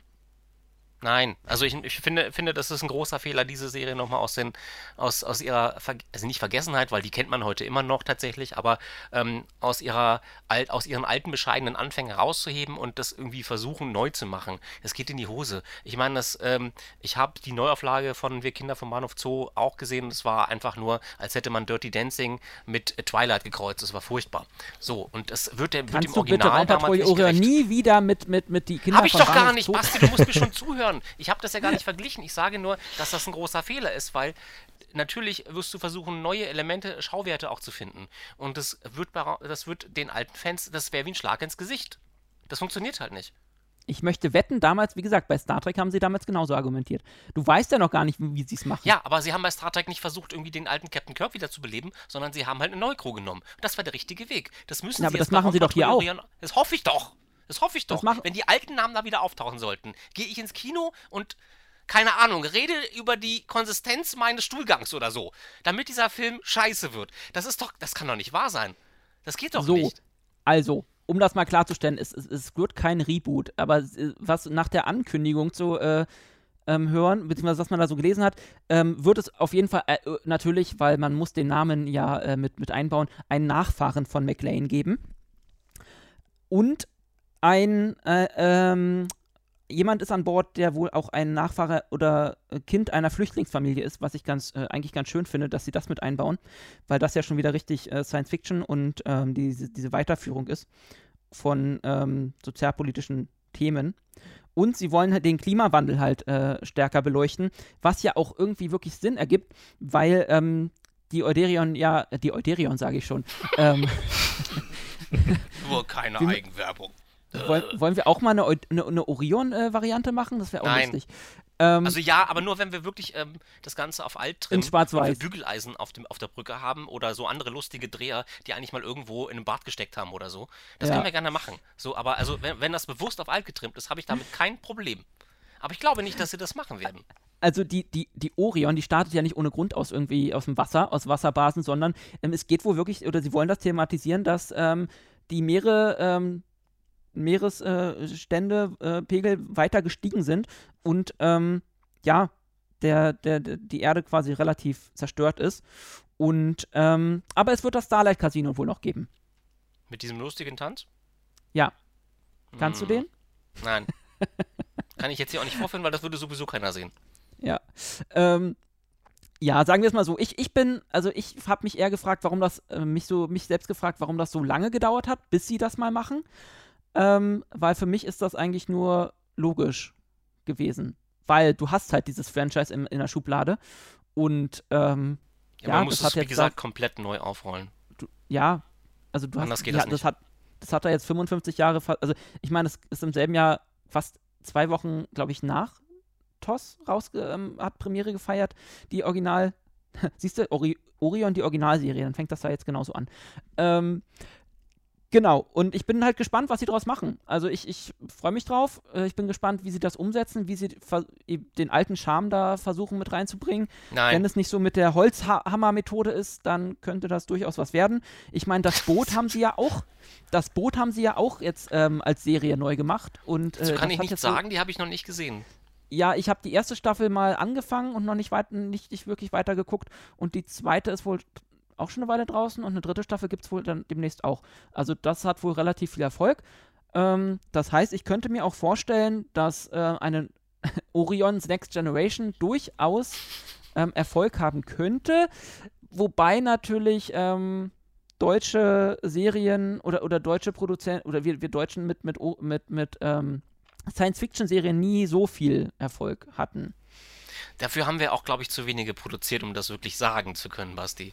Ja, vielleicht aus gutem Grund, aber ich, ich äh, Lex war, war doch damals Orion so unerfolgreich? Man kennt das heute noch. Also irgendwie nee. muss ja was hängen geblieben sein. Ja, also Raumpatrouille, also man, man sagt, dass sie damals Raumpatrouille Orion eingestellt haben nach, ich glaube, sieben Folgen, weil ähm, die damals halt noch dachten, ja, wir haben jetzt noch so viele ähm, Ideen in der Schublade, ähm, dann können wir die Serie jetzt erstmal einstellen und wie auch immer. Dann äh, wurde sie halt nie fortgesetzt. Aber ich denke mir halt, das hätte sowas werden können wie, wie ein Deutsch, wie, wie der Tatort von der, oder halt wie, wie ein deutsches Star Trek. Hätten sie es damals fortgeführt. Also vom, ich meine, die, die Briten haben halt ihr Doctor Who, was ewig weitergelaufen ist. Und wir ja, was sind halt die Briten? Ja, nee, aber ich, damit möchte ich halt sagen, dass so jede, oder, ne, dass so jedes Land so seinen Klassiker hatte ich meine, wie gesagt, die Amis, Amis Star Trek, die Briten Doctor Who, wir Orion, aber wir haben Orion halt äh, irgendwo in der Schublade vergessen. Was halt ein bisschen schade ist. Ja, mal gucken. Also ich bin gespannt, aber bitte keine, also bitte kein, nee, kein Reboot. Also nicht, nicht versuchen, die Leute von damals irgendwie durch neue Schauspieler wiederzubeleben. Nee. Uh -uh. Ronald, was sagst du dazu? Du warst ja, bitte, jetzt auch so genau. ruhig. Ähm, also ich, ähm, ich bin gespannt drauf. Ich kenne mich aber mit der Serie gar nicht so sehr aus. Ähm, ich Gib's zu, du schreibst die Filmmusik. Ähm, das ist jetzt geheim. nee. nee, äh, ich kenne mich mit, mit Orion leider viel zu wenig aus. Ich habe das als Kind ganz gesehen und ähm, fand das auch spannend, aber dann dann war, ist es, wie ihr schon gesagt habt, in, in der Schublade verloren gegangen. Es wurde auch gar nicht mehr drüber geredet. Also es, es gab, gab zwar Wiederholungen, ne, aber es ist, hab, ich habe es dann auch vergessen. Ne? Also ich, ich habe das jetzt auch erst wieder so neu aus, aus meinen Erinnerungen herausgekramt, dass es die Serie überhaupt gab. Ne? Also das schon mhm. echt, da dafür, da war ich, glaube ich, auch noch zu jung, als ich das gesehen habe. Und um, bei uns in, meine Eltern haben das auch wenig gesehen. Äh, die waren dann doch eher dann doch Star Trek. Mhm. Ähm, ja, das mein Vater hat den großen Fehler gemacht, mir Star Trek als erstes zu zeigen. Und Star Trek war damals in Farbe. Raumpatrouille Orion ja. nicht. Großer ja. Fehler. Ich saß da und war wie, wie, wie, also war erschüttert, wie man sowas Schlechtes produzieren kann. Ge äh, die, Aber ich war halt Kind, so was soll ich denn, also die, genau klar, den Gedanken wenn du halt irgendwie auch, den Schokoladenkuchen ja. vorher bekommst, dann mhm. willst du das Dessert, den Joghurt, das Joghurt-Dessert nicht mehr haben. Genau, also das war bei mir das gleiche. Ich habe mit Star Trek bin ich da eingestiegen und dann hat man mir Orion gezeigt und ich habe gedacht, ja, ja Schulter also das, ist, genau. das ja. ist ja, das ist ja noch ist ja Steinzeit. Also ich für die, also, ne, ja. also ich habe, wie gesagt, also ich ja, wahrscheinlich hätte ich dem mehr Aufmerksamkeit schenken sollen. Also es hat ja doch einen gewissen Aber, einen großen Kult ähm, dann hervorgebracht. Ja. Ne? Aber guck mal, du kannst das alles nachholen, weil das läuft ja, ist ja alles auf Netflix. Ach stimmt, ja, dann mache ich das mal. Siehst du, jetzt haben wir auch wieder Werbung für Netflix gemacht. Vielleicht erlassen sie ja uns dann auch, auch mal äh, so einen Monats, äh, Dingsbums hier. Das kann ich Brina nicht antun, wenn ich das jetzt, also wir haben, haben sie erst mit, mit Ritter der Kokosnuss gequält und wollen das noch mit Leben des Brian fortsetzen. Wenn wir jetzt noch mit Raumpatrouille kommen, dann äh, lässt sie sich scheiden. ja, vielleicht, äh, weiß ich nicht. Wenn sie mal wieder eingeschlafen ist bei einem Film, dann schaltest du einfach dann auf Raumpatrouille Orion. Oder Hallo, ist es egal, was du ihr zeigst? so, so viel dazu. Wie ist auch da. ausgegangen? Die Frogs haben gewonnen. Was? okay, okay, Genau, also, also wir haben uns äh, ähm, geeinigt, äh, Ronald guckt jetzt die Raumpatrouille Orion. Guck mal, ähm, Freitag ist wieder Online-Tafelrundentreffen, da kannst du uns dann sagen, äh, kannst du uns dann deine Rezension schildern. Alles klar. Und, und bis dahin lernt äh, Tim den lustigen Orion-Tanz. Mal und gucken. führt ihn uns vor. Genau, und, und dann wird es auf TikTok veröffentlicht. Oder Onlyfans. In, in schwarz-weiß. So, Ja. So, Tim. Hast du dich Ja. jetzt wieder abgeregt? Oder? na, geht so, geht so. Ich bin immer noch in Rage. Nee, aber ähm, deswegen sollten wir jetzt das Thema wechseln und Genau, langsam mal zu unserem Gast aufpassen. kommen. ja, Ronald. gerne. Ja, Was gerne. wolltest du jetzt weiterreden oder soll, So, soll ich willst, weiterreden? willst du? Mir ist es egal. Wir haben uns darüber ja, du wolltest ja unbedingt anfangen und nicht absprechen. Also? Ja, absprechen ist langweilig. genau. ähm, Ronald, pass auf. Ähm, was hast du, also wie, wie ist es, wie hat es bei dir mit Star Trek angefangen? Also gab es so einen Schlüsselmoment, wo du sagst, jawohl, das ist meine Serie oder das, das spricht mich total an? W wann hat das angefangen? Also, wann das genau angefangen hat, weiß ich nicht, weil mein Vater hat es immer gerne geschaut, aber im, der Schlüsselmoment, wo ich wirklich Star Trek-Fan wurde, war an meinem sechsten Geburtstag. Da, da weiß ich nur ganz genau, hat mein Vater mir die TOS Enterprise als Modell geschenkt. Das war so, das hat er auch selbst zusammengebaut, also muss man zusammenbauen. Und da bin ich damit. Äh, Moment, er hat es dir geschenkt und selbst zusammengebaut. Ja, ja. Er hat den Spaß quasi vorweggenommen. Ja, da war ich viel zu klein, um, glaube ich, das, das ist ja Ah, so okay. mit so kleinen Teilen gewesen äh, und Ja. das hätte ich, glaube ich, als Sechsjähriger nicht hinbekommen. Und das hat er mir eben geschenkt, so richtig schön mit, äh, so mit, so, mit so einem Ständer, dass es auch so frei stehen kann. Aber ich habe es natürlich gleich genommen, um, wie es Kinder machen, in die Hand nehmen und damit irgendwie durch äh, die Wohnsiedlung laufen, wie so ein Verrückter. Und es war Mhm. so mein, äh, da bin ich zum Star Trek-Fan geworden, weil das da ab dem Moment, da ging es los, da ging es mit, mit Picard los, äh, dann kam später Voyager. Also das, das ging alles dann ab dem Moment los. Das war für mich der Initialschlüssel sozusagen. Mein sechster Geburtstag. Und wie hat sich dein Fansein sonst noch ausgedrückt? Also gab es so andere Sachen, die, äh, wo, wo du versucht hast, dich an der Serie oder an dem Franchise abzuarbeiten? Man hat ja manchmal so Momente, wo man sagt, ich würde jetzt gern was äh, irgendwie äh, machen, um mein, äh, um mein Fan-Dasein irgendwie auszudrücken. Also die Leute fangen an zu schreiben, Bilder zu malen oder so. Wie war das bei dir?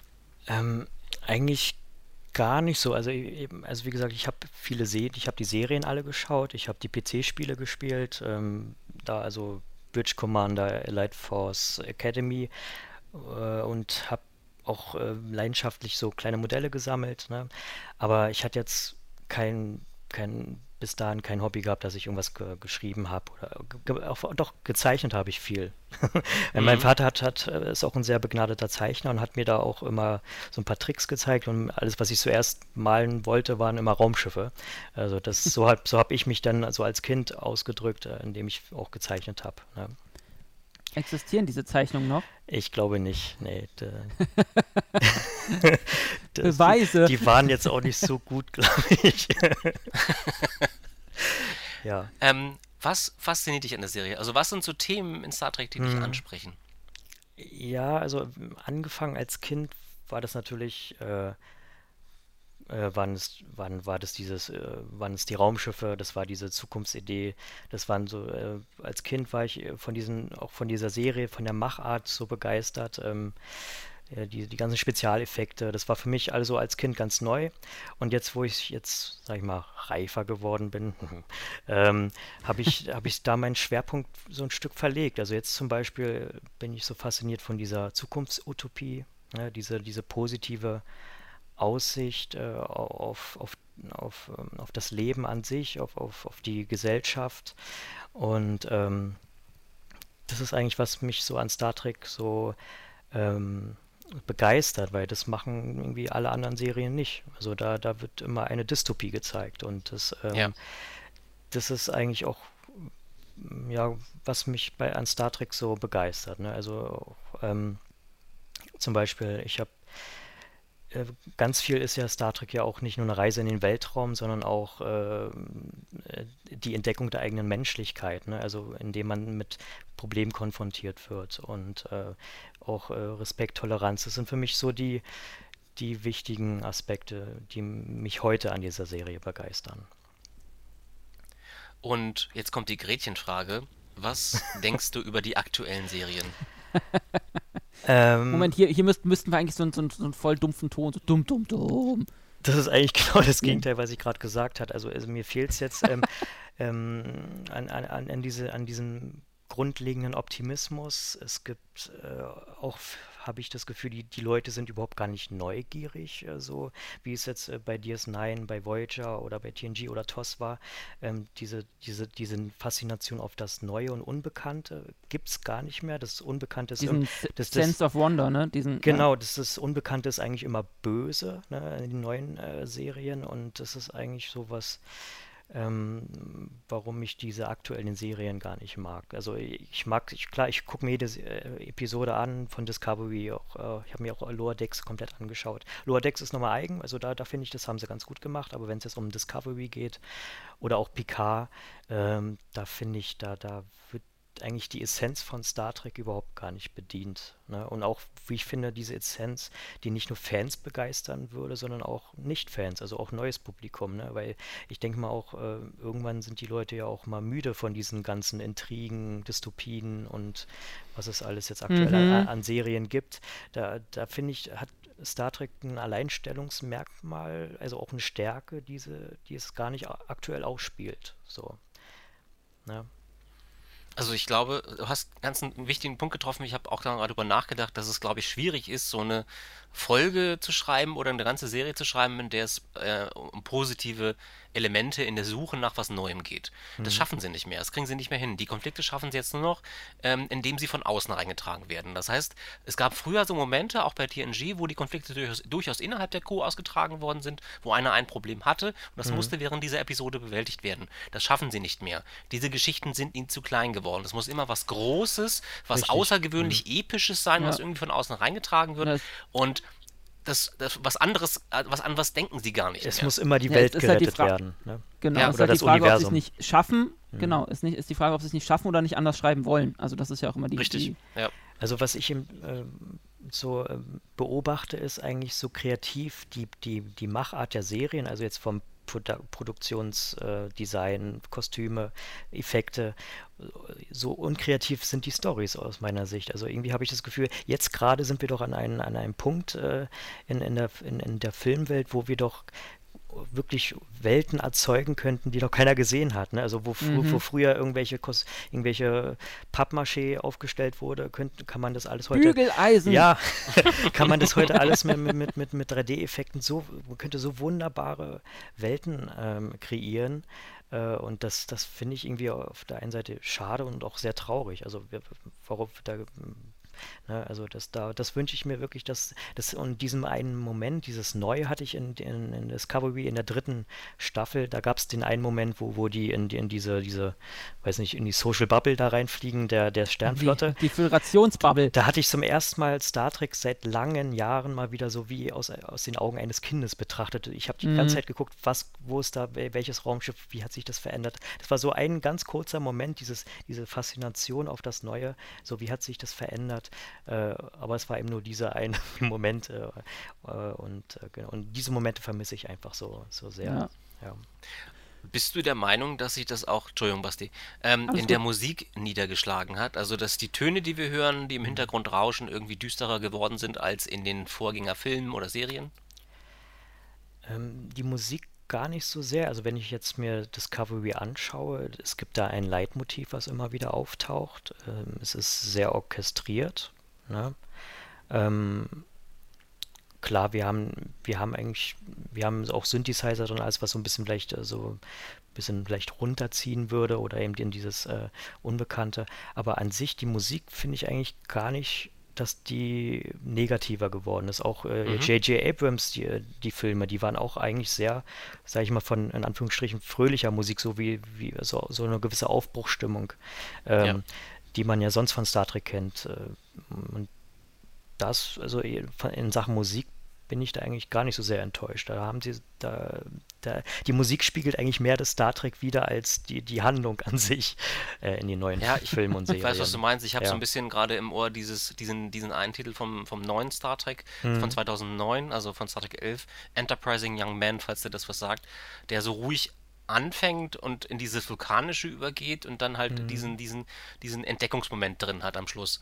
Genau. Das ist, glaube ich, der, der, Track, der das am ehesten verdeutlicht. Also wenn, wenn ihr mal auf YouTube Enterprising Young Man angebt, werdet ihr, glaube ich, auf diesen Titel stoßen. Ähm, jetzt äh, wollte Basti, glaube ich, noch eine Frage stellen, eine ganze Zeit.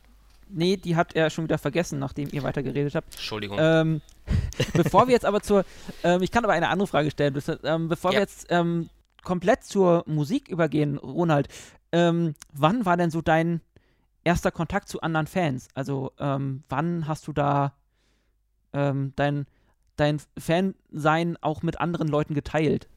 Ähm, da muss ich sagen, also ab 2011, als ich äh, in die Tafelrunde eingetreten bin, in Anführungsstrichen, äh, also einfach dazugestoßen bin. Vorher hatte ich, so kann man es sagen, doch eher so im Untergrund gelebt. Mhm. Äh, der, der Star Trek-Untergrund. Ja, der berühmte Star Trek-Untergrund. nee, also ich habe wirklich, ich, bis dahin habe ich echt immer gedacht, ey, ich bin irgendwie der Einzige, der so irgendwie das mag und irgendwie, wenn ich darf bloß das nicht, Star, das Wort Star Trek mhm. erwähnen, schon bin ich gebrandmarkt oder ich verliere alle meine Freunde. Also das war so meine, also das war so meine, äh, mein, mein, meine, mein subjektiver Eindruck, ne? Und bis ich mhm. dann 2011 dann in die Tafelrunde kennengelernt hat, habe, äh, was auch sehr schön war, weil zu der Zeit hatte ich, war ich Student und hatte auch in der Star Trek-Ausstellung gearbeitet. Ähm, also, also beziehungsweise mit, mit, äh, mit der Tafelrunde hat sich dann diese, dieser, die Arbeit äh, im, im, im, Filmpark ergeben, dass ich dann dort da arbeiten konnte. Also das war wirklich ein ganz tolles Jahr so für mich, so als Star Trek-Fan. Ich bin in diese Szene, so, so wie man es so schön sagt, ja. reingekommen und dann konnte ich dann auch kurz, es waren irgendwie so zwei Monate im Semesterferien, konnte ich dann da wirklich äh, in dieser Ausstellung als Star Trek-Fan äh, in einer Star Trek-Ausstellung äh, arbeiten. Was hast du da, was hast du da gemacht? Tja, ich durfte die TNG-Brücke saugen.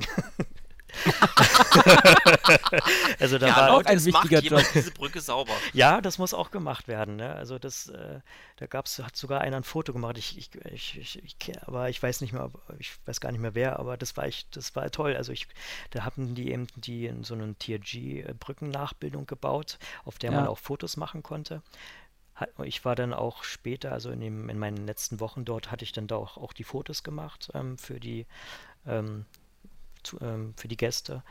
Ja, an der Kasse war ich auch und habe auch Raktagino verteilt. also war auch kurzzeitig der Quark ähm, sozusagen. Ja, also das war wirklich eine ganz tolle ähm, Erfahrung. So. Und äh, die wurde ja auch frühzeitig dann auch beendet, die Ausstellung. Eingestellt, und, genau. Und dann äh, hatte ich ja auch dann da beim Ab Abbau mitgeholfen und dann äh, da war der irgendwie der große Moment, dass ich das Schwert des Kales in der Hand halten durfte, also das, die Originalrequisite äh, und das, das war schon Ob das cool. jetzt auffällt, wenn sie da nicht in der Kiste landet? äh, ja. Kein Kommentar. ja, nee, also das war echt, das war das so, das war doch das 2011, das war wirklich ein tolles Jahr, da bin ich eben wirklich mit vielen Star Trek Fans äh, dann in, äh, in Verbindung gekommen und habe da sehr viele tolle Menschen kennengelernt. Unter anderem auch ah. den Sepp und Micha von der Tafelrunde und später dann auch euch. Ihr gehört ja auch mit dazu quasi. Ähm, quasi. Ja, oder sei, seid dabei, ihr seid ja, ja. Tafelrunde. Genau. Und äh, ja, so, das war der, Mo der Schlüsselmoment, als, als ich Star Trek-Fan dann auch leben konnte. Quasi endlich mal normale Leute getroffen hast. Genau. und Tim. Ja, genau, und mich. Ähm, gibt es denn andere Serien, die du als Kind irgendwie verfolgt hast, die eine ähnliche Schiene schlagen oder die du jetzt noch verfolgst, wo du ähm, mindestens genauso äh, oder ja, also genauso fasziniert bist von? Ähm, ich musste da ein bisschen überlegen und dann ist mir doch die Serie Sliders eingefallen. Die habe ich oh. sehr geliebt, weil da geht es ja um Paralleluniversen und das, ja. das hatte mich da so sehr begeistert äh, in den 90ern. Ähm, und ja, das, das. Da rennst du bei Basti offene Türen. Das ist halt eine Kultserie. Ja, ich meine, also äh, ich- ich John hab- Rice Davis. Genau. Ich habe die Äh, da Gimli, aufgesogen. falls ähm, Fans unter uns sind. Genau. Und dann, Ja. wie gesagt, Stargate hatte ich auch geschaut. Aber ähm, nur SG1 hatte ich die, ähm, bis dahin Mhm. hatte ich geschaut. Dann hat sich das irgendwie verloren. Äh, dann kam ja auch, ähm, ich bin ja auch ein großer Dino-Fan, äh, irgendwie so Verlorene Welt, das war auch so, so das Ah, war auch, da gab es auch eine Serie von, ähm, da war ich irgendwie, das habe ich auch alles so aufgesogen. Also ich war, wie alles was mit Sauriern und Star Trek so oder Raumschiffe, das war früher als Kind oder als Dann Teenager war die so mein, Voyager-Folge mit den Dinosauriern wohl dein Highlight. das eher nicht. Herkunft aus der Ferne war das, ne? Stimmt, ach Ja. stimmt, das war Her Herkunft aus der Ferne. Ich hatte jetzt gerade die Schwelle im, im Kopf. Nee, da war ja auch Nee, was. Nee, das aber, waren die wollen wir, Aber das ist die Folge, die wir nicht erwähnen Ah, wollen. genau, die gibt's ja nicht offiziell. Ähm, genau, nee, aber Herkunft aus der Ferne, ganz tolle Episode. Hatte ich auch mal einen Blogartikel auf der Tafelrundenseite Ich, äh, geschrieben. ich erinnere mich, ja, ja, ich habe den sehr gern gelesen. Genau, da ging es um Meinungsfreiheit. Das war wirklich eine ganz tolle Episode. Ähm, kann ich auch nochmal empfehlen, dass es jeder sich anschaut, weil das war so für mich so pure Star Trek. So. Link in der Ja. Bio Genau, oder so. Netflix. Show Notes. genau. Genau. Ja, Ja, dann Ja. würde ich sagen, kommen wir mal zur Musik. Genau. Und die Frage ist jetzt natürlich auch ähnlich wie bei Star Trek, wie hat die Musik denn bei dir angefangen? Was war das Ausschlaggebende? War das wieder dein Vater oder ähm, hast du hast du irgendwen, also irgendeinen Star Hat, hat dein? Vater dir ein Musikinstrument gekauft, das er dann selbst Sohn, du gespielt musst hat? Gitarre spielen lernen. Äh, das weiß ich gar nicht mehr, aber angefangen hat also meine musikalische Laufbahn mit, äh, mit Gitarrenunterricht, mit dem klassischen Gitarrenunterricht. Ähm, das hatte ich auch vier Jahre gemacht. Ähm, und danach dann nicht mehr. Also ich bin, also ich muss, ich, ich war immer so der Freund, äh, oder ähm, ich wollte was Eigenes komponieren, ich wollte Akkorde spielen, ich wollte singen und dazu Gitarre spielen. Das konnte ich in, im, im Gitarrenunterricht nicht, weil da ging es immer nach Noten. Noten spielen, Noten spielen, Noten spielen, Notenlehre. Und das hatte mir dann irgendwann nach vier Jahren dann doch äh, gereicht und dann auch so sehr gereicht, dass ich dann auch mit Gitarrenspielen komplett aufgehört hatte. Ne? Dann, ähm, und dann begann ja sozusagen die Musikprogrammezeit. Also dann hatte ich auch die ersten äh, so, meine, also angefangen mit Magic's Music Maker, Music 2000. Das Mhm. sind so, so, so die ersten Programme, mit denen ich äh, in Verbindung gekommen bin. Und da ging es dann los und hatte ich mich dann darauf ähm, als Musiker spezialisiert.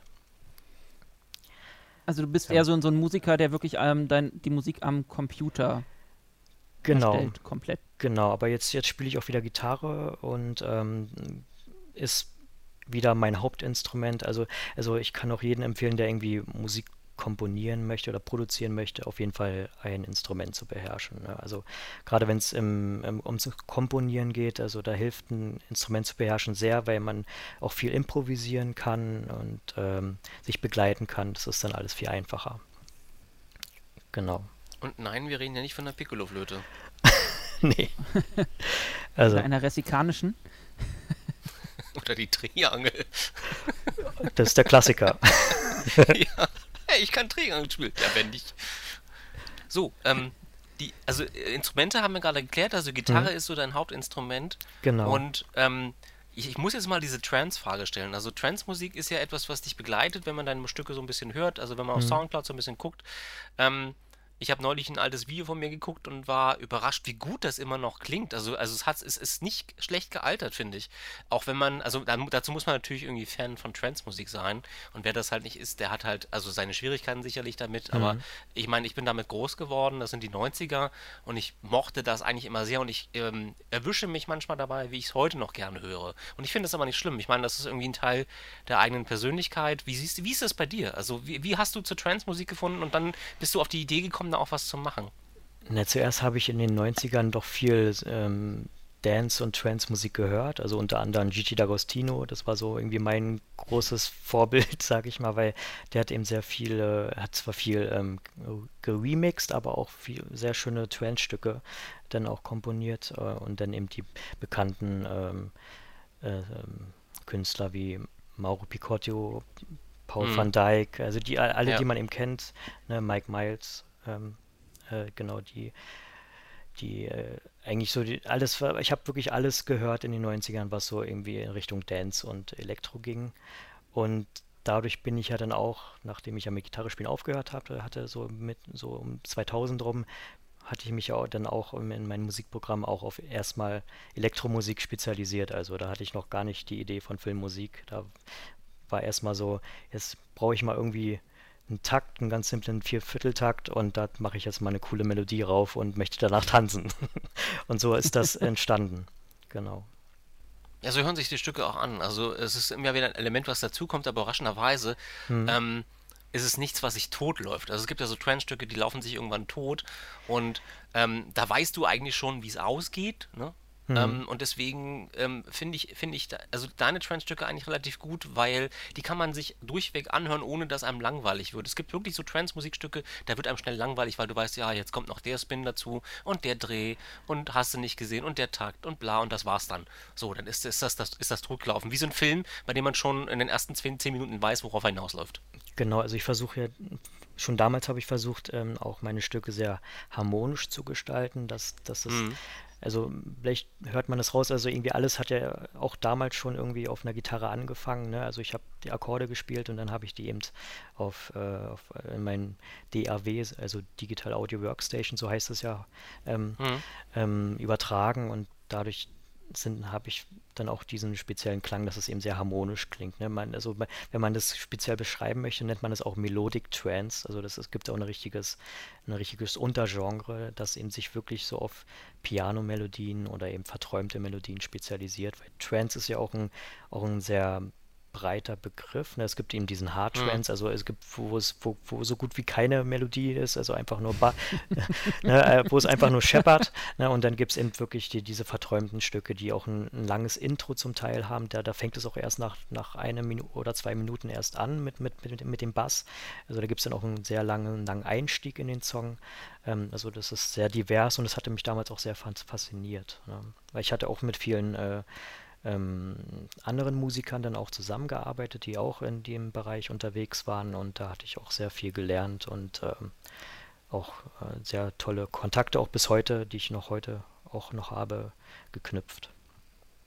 Basti, ja. Ich habe gerade ein Stück im Ohr, äh, was wir definitiv mal kurz anspielen müssen. Das ist, glaube ich, Space Nebula oder Nebula einfach nur was ich mir damals erschreckenderweise von Ronald geliehen hatte, ja, er wusste davon, ähm, für eins meiner Videos. Und ich finde, das sollten wir mal anspielen.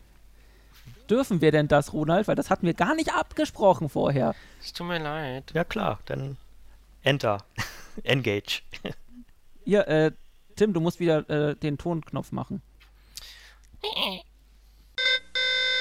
ja, nicht, dass ihr euch wundert, ihr hört jetzt nicht Nebula, sondern Warp Drive. Da hatte nämlich der Tim ganz einfach das falsche Lied im Ohr. Wie gesagt, jetzt geht's weiter mit Warp Drive, also Engage.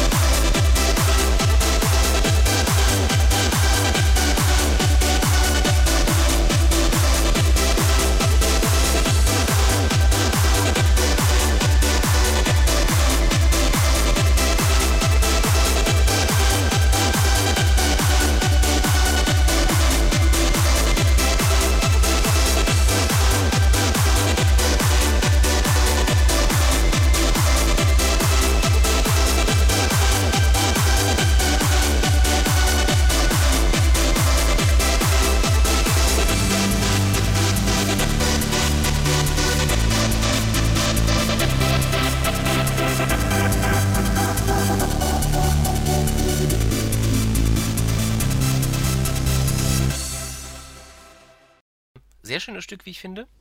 Und es zeigt so ein bisschen das, worüber wir gerade geredet haben, Melodic Trance. Das ist, ich glaube, dieses Stück Nebula ist auf jeden Fall Melodic Trance, das kann man so sagen.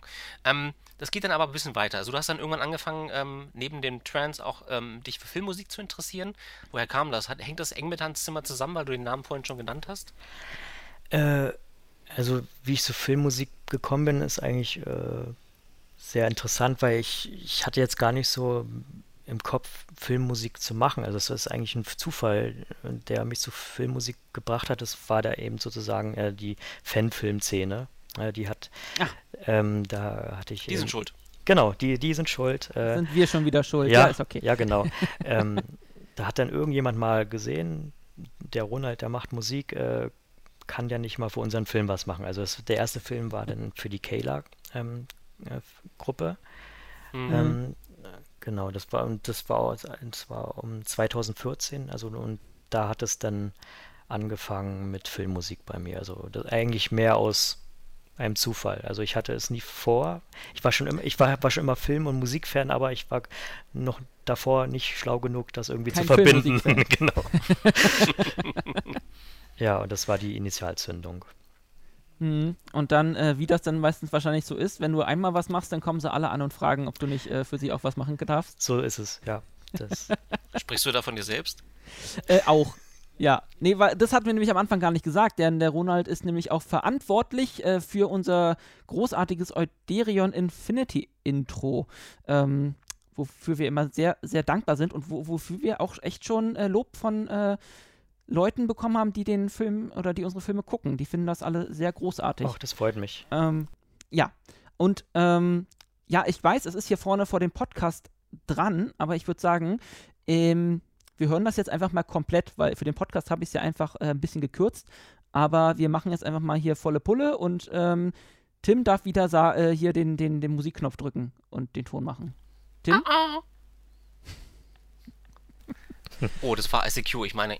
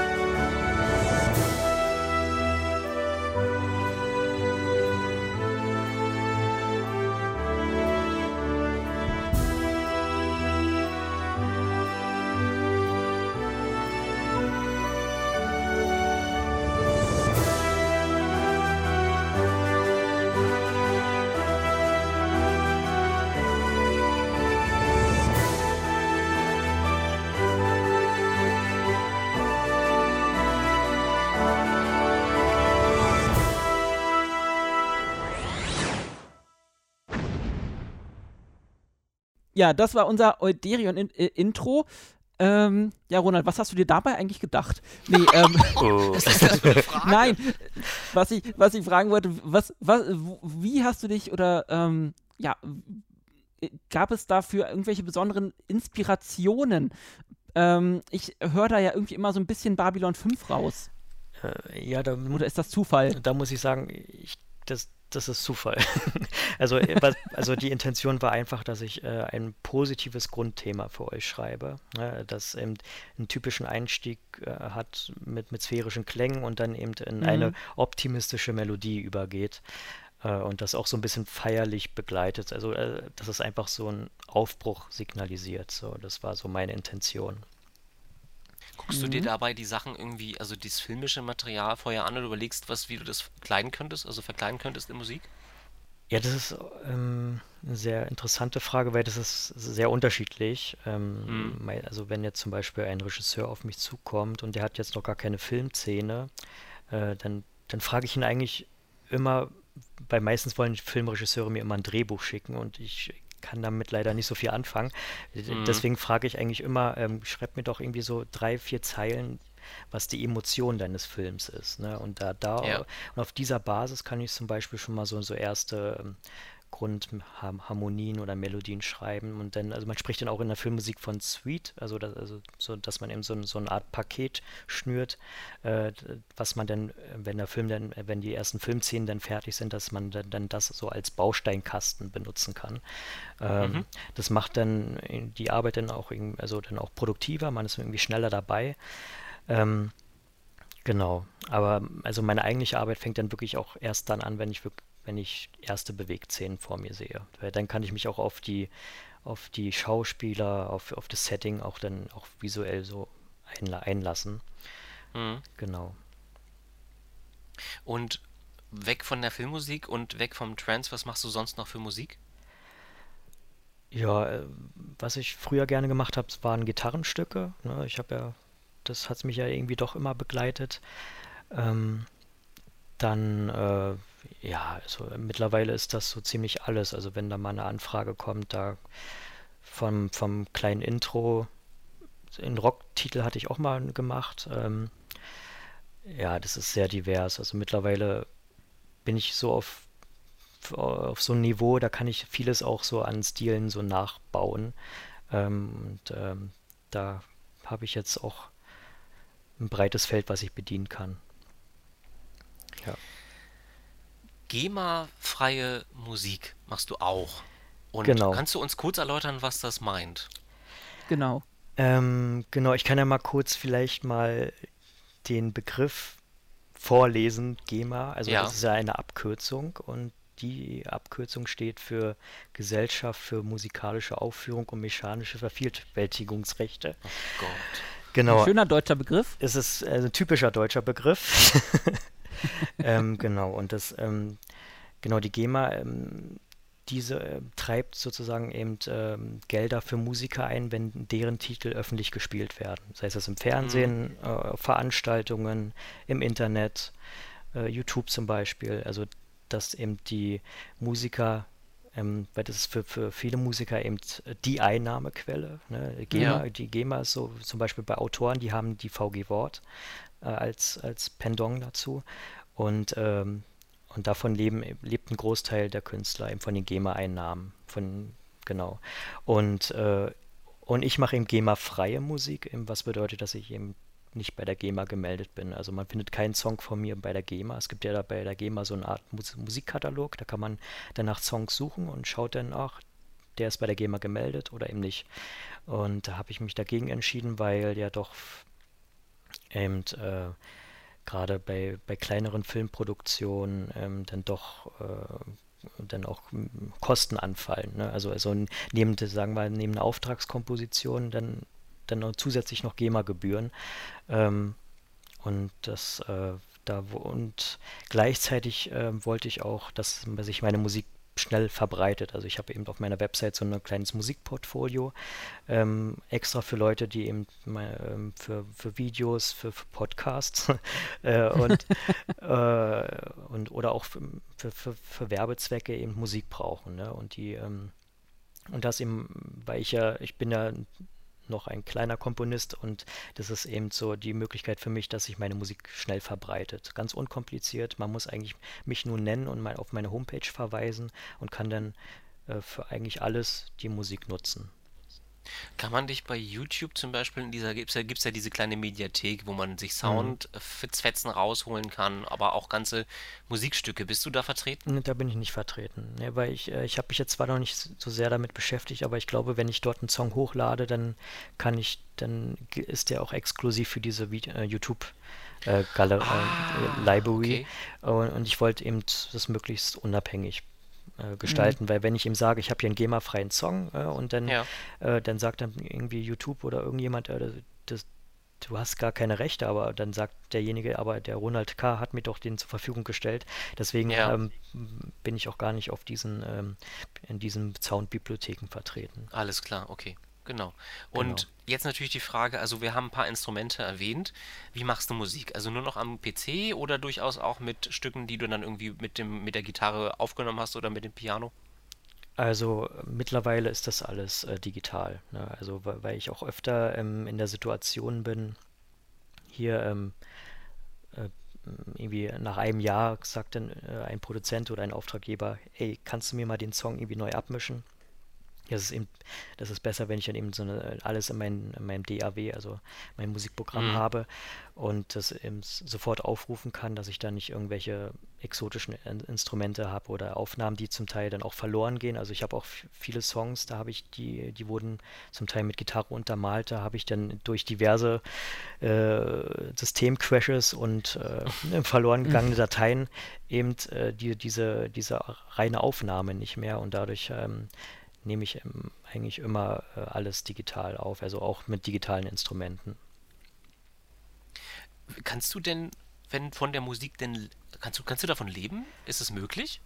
Äh, aktuell noch nicht, also deswegen ähm, habe ich ja ein zweites Standbein, ne? also ich, ähm, da, dafür sind einfach die, die Aufträge noch zu gering. Ne? Also ich, es kommt, es ist ein gutes Nebeneinkommen gerade, so kann man schon sagen. Äh, gerade durch auch durch mhm. meine Website, die ich ja dann auch gut äh, optimiert habe auf diverse Suchanfragen, was mit äh, GEMA-freier Musik oder eben Werbemusik äh, ähm, zu tun hat, dass eben da viele Leute auf meiner Website landen und dann auch sagen, hier, ich habe hier ein ganz tolles Werbevideo, aber ich brauche einen individuellen Track. Ich möchte jetzt hier nicht einen Song haben, der, der vielleicht schon von dir jetzt mehrmals verwendet wurde. Also ich habe ja doch einige Songs, die jetzt schon öfter auf, in, in YouTube-Videos auftauchen. Und wenn es eben ein, ein, spezieller Wunsch ist, dann ähm, ist das eben, läuft es eben unter Auftragskomposition und ist dann eben mit Honorar verbunden. Ne? Und, äh, und wenn sich das vielleicht mal in den nächsten Monaten, Jahren dann eben vergrößert, dann, dann kann ich mir vorstellen, dass man da auch gut von leben kann. Willst du mir gerade sagen, dass du fit in SEO bist? Suchmaschinenoptimierung? Das ist mein zweites Standbein.